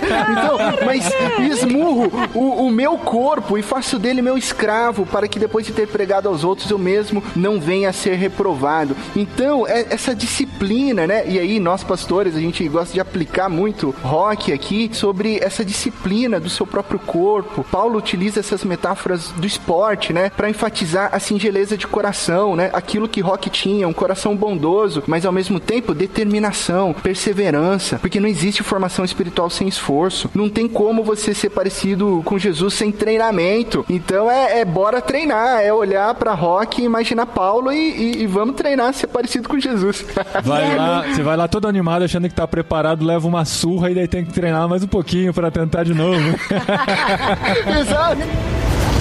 Olá pessoas, tudo bem? Eu sou Elias Paiva de Esmeraldas, Minas Gerais e separei esse trecho desse programa maravilhoso sobre perdão, um assunto incrível. Quem puder, ouça o programa na íntegra depois. Esse trecho especificamente tratando sobre o que é o perdão, né? Sobre que o, o perdão é dado por quem foi ofendido, né? A gente não pede o perdão, a gente recebe e que na verdade nós devemos só confessar as nossas falhas, né? E fica a cargo de quem foi ofendido como vai nos tratar a partir daí. E também nós, como aqueles que podemos receber ofensas, né? Nós possamos liberar perdão acima de qualquer coisa, como Deus nos perdoou, Ele já nos perdoou, né? Nossos pecados, nós confessamos nossos pecados, mas Ele já nos deu o perdão em Cristo. E como sempre foi, ao consumir os conteúdos de mãos.com, mudar a maneira de pensar, lançar luz sobre assuntos para pensar de forma que a gente nunca pensou antes, assim foi com, com o caso do perdão, que é um assunto muito importante para nós, né? É, que Deus continue abençoando todo o Ministério de Mãos.com, que vem venham muitos outros programas. Muito obrigado já por esses anos. Eu tinha um amigo, amigão mesmo, aqueles caras assim, da gente fazer tudo e tal. E a gente entrou numa embrulhada lá, e assim, de se afeiçoar à mesma pessoa, viver lá uma situação complicadíssima. E aí aquilo que era uma amizade muito grande se tornou uma inimizade. Um dia eu estava na minha casa, e, e, ele me ligou do nada. Eu estava eu tava atrasado, saindo para uma prova na faculdade. E ele me ligou e começou a me ofender no telefone. E eu querendo entender o que estava acontecendo, eu tentava argumentar com ele. A ofensa foi aumentando. Aí eu fiquei nervoso, eu já estava atrasado para a prova. Falei, rapaz, então, então é o seguinte: se você está achando que está ruim, vamos às vias de fato. Ele era um cara o dobro de mim assim, mas falei, ah, não vou ficar aqui. E aí a coisa ficou rasa. Pensa uma conversa baixa. Aí desligamos, nervoso, desentendido, ele me desacatou, desacatei ele. Eu saí de carro correndo para a prova, bati o carro, perdi a prova. Você pensa a raiva que eu fiquei desse cara. A amizade ficou assim rompida. A gente era modelo de amizade na igreja jovem. Aí um dia Deus falou comigo que eu tinha que ir lá pedir perdão para ele. Eu tinha que confessar o meu pecado para ele. Eu falei, como Deus? O cara me liga para me ofender, eu bato o carro, perco a prova.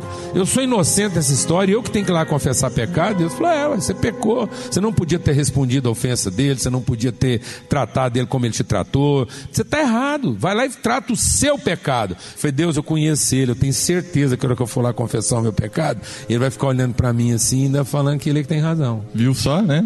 Não deu outra. Você sabe aonde ele marcou comigo para eu confessar o meu pecado para ele? Eu falei que eu queria conversar comigo. Ele marcou na casa da menina, assim, para testemunhar minha vergonha. Aí ficaram os dois sentados, ele sentou, tirou o sapato, ficou de meia para mostrar que ele reinava no pedaço. Eu sentado lá, ele disse assim: Então, Paulo Júnior, o que, que você quer conversar comigo? Eu falei, Jesus, misericórdia, onde eu vim cair? Eu eu vim aqui confessar o meu pecado, eu vim aqui falar para você que eu errei, eu pequei contra vocês, eu fiz o que não devia, eu guardei amargura no meu coração, você é meu amigo, eu amo você. Eu falei, agora ele vai quebrantar, ele vai, ele vai diminuir esse mico aí. Tá, confessei, chorei. Ele olhou em mim e falou assim: é só isso? Eu falei, é. Eu falei, então tá bom, pode ir embora. Eu saí de lá, eu não sabia se eu estava com mais raiva dele ou de Deus. É. Eu falei, Deus, eu te avisei que esse treino ia dar certo. Eu falei pro senhor que isso não ia funcionar. O cara não é quebrantado. Se eu me submete a humilhação dessa. Um ano depois, eu estava na minha casa jantando com meu pai na sala. Eu lembro da cena, porque a gente era amigo de família. Tocou a campainha da porta de casa e ele entrou para confessar o pecado dele. Eu tive que esperar isso um ano. Mas é assim que as coisas funcionam, mano. Amém? Amém? A gente não trata o que é do outro, a gente trata o que é da gente. Nós não temos controle sobre o outro, nós temos a, o privilégio da influência, de gerar uma referência, de gerar um modelo. E esse negócio da gente ficar pedindo perdão já é uma forma de exercer controle. É por isso que a gente se sente mal depois conforme a pessoa trata a gente. Porque no meu arrependimento eu já queria estabelecer de novo o meu padrão. Uhum. E exercer controle sobre a forma como ela vai me tratar. Que conversa. Isso é meu orgulho. E ninguém vai saber que é humilde a não ser que tenha sido humilhado. Não existe humildade sem humilhação. E arrependimento e confissão não é para tratar o pecado. O pecado já foi tratado. O pecado, Jesus já perdoou na cruz, todos. A confissão do pecado, mano, é para tratar a fonte do pecado, que é a minha iniquidade. A confissão é para eu quebrar de uma vez por todas o meu senso de direito, posse e domínio sobre os outros. Por isso que a gente confessa pecado não é para ser perdoado. A gente confessa pecados para ser curado. Confessar os pecados uns aos outros para ser descurados. Curado do quê? Da fonte do pecado, que é a minha iniquidade. Eu vou lá confessar para dizer para o meu, meu irmão: irmão, eu estou aqui confessando o meu pecado para dizer que eu não tenho direito sobre você. Você pode errar comigo. Uhum. Você está livre para errar comigo, porque eu estou curado. Amém?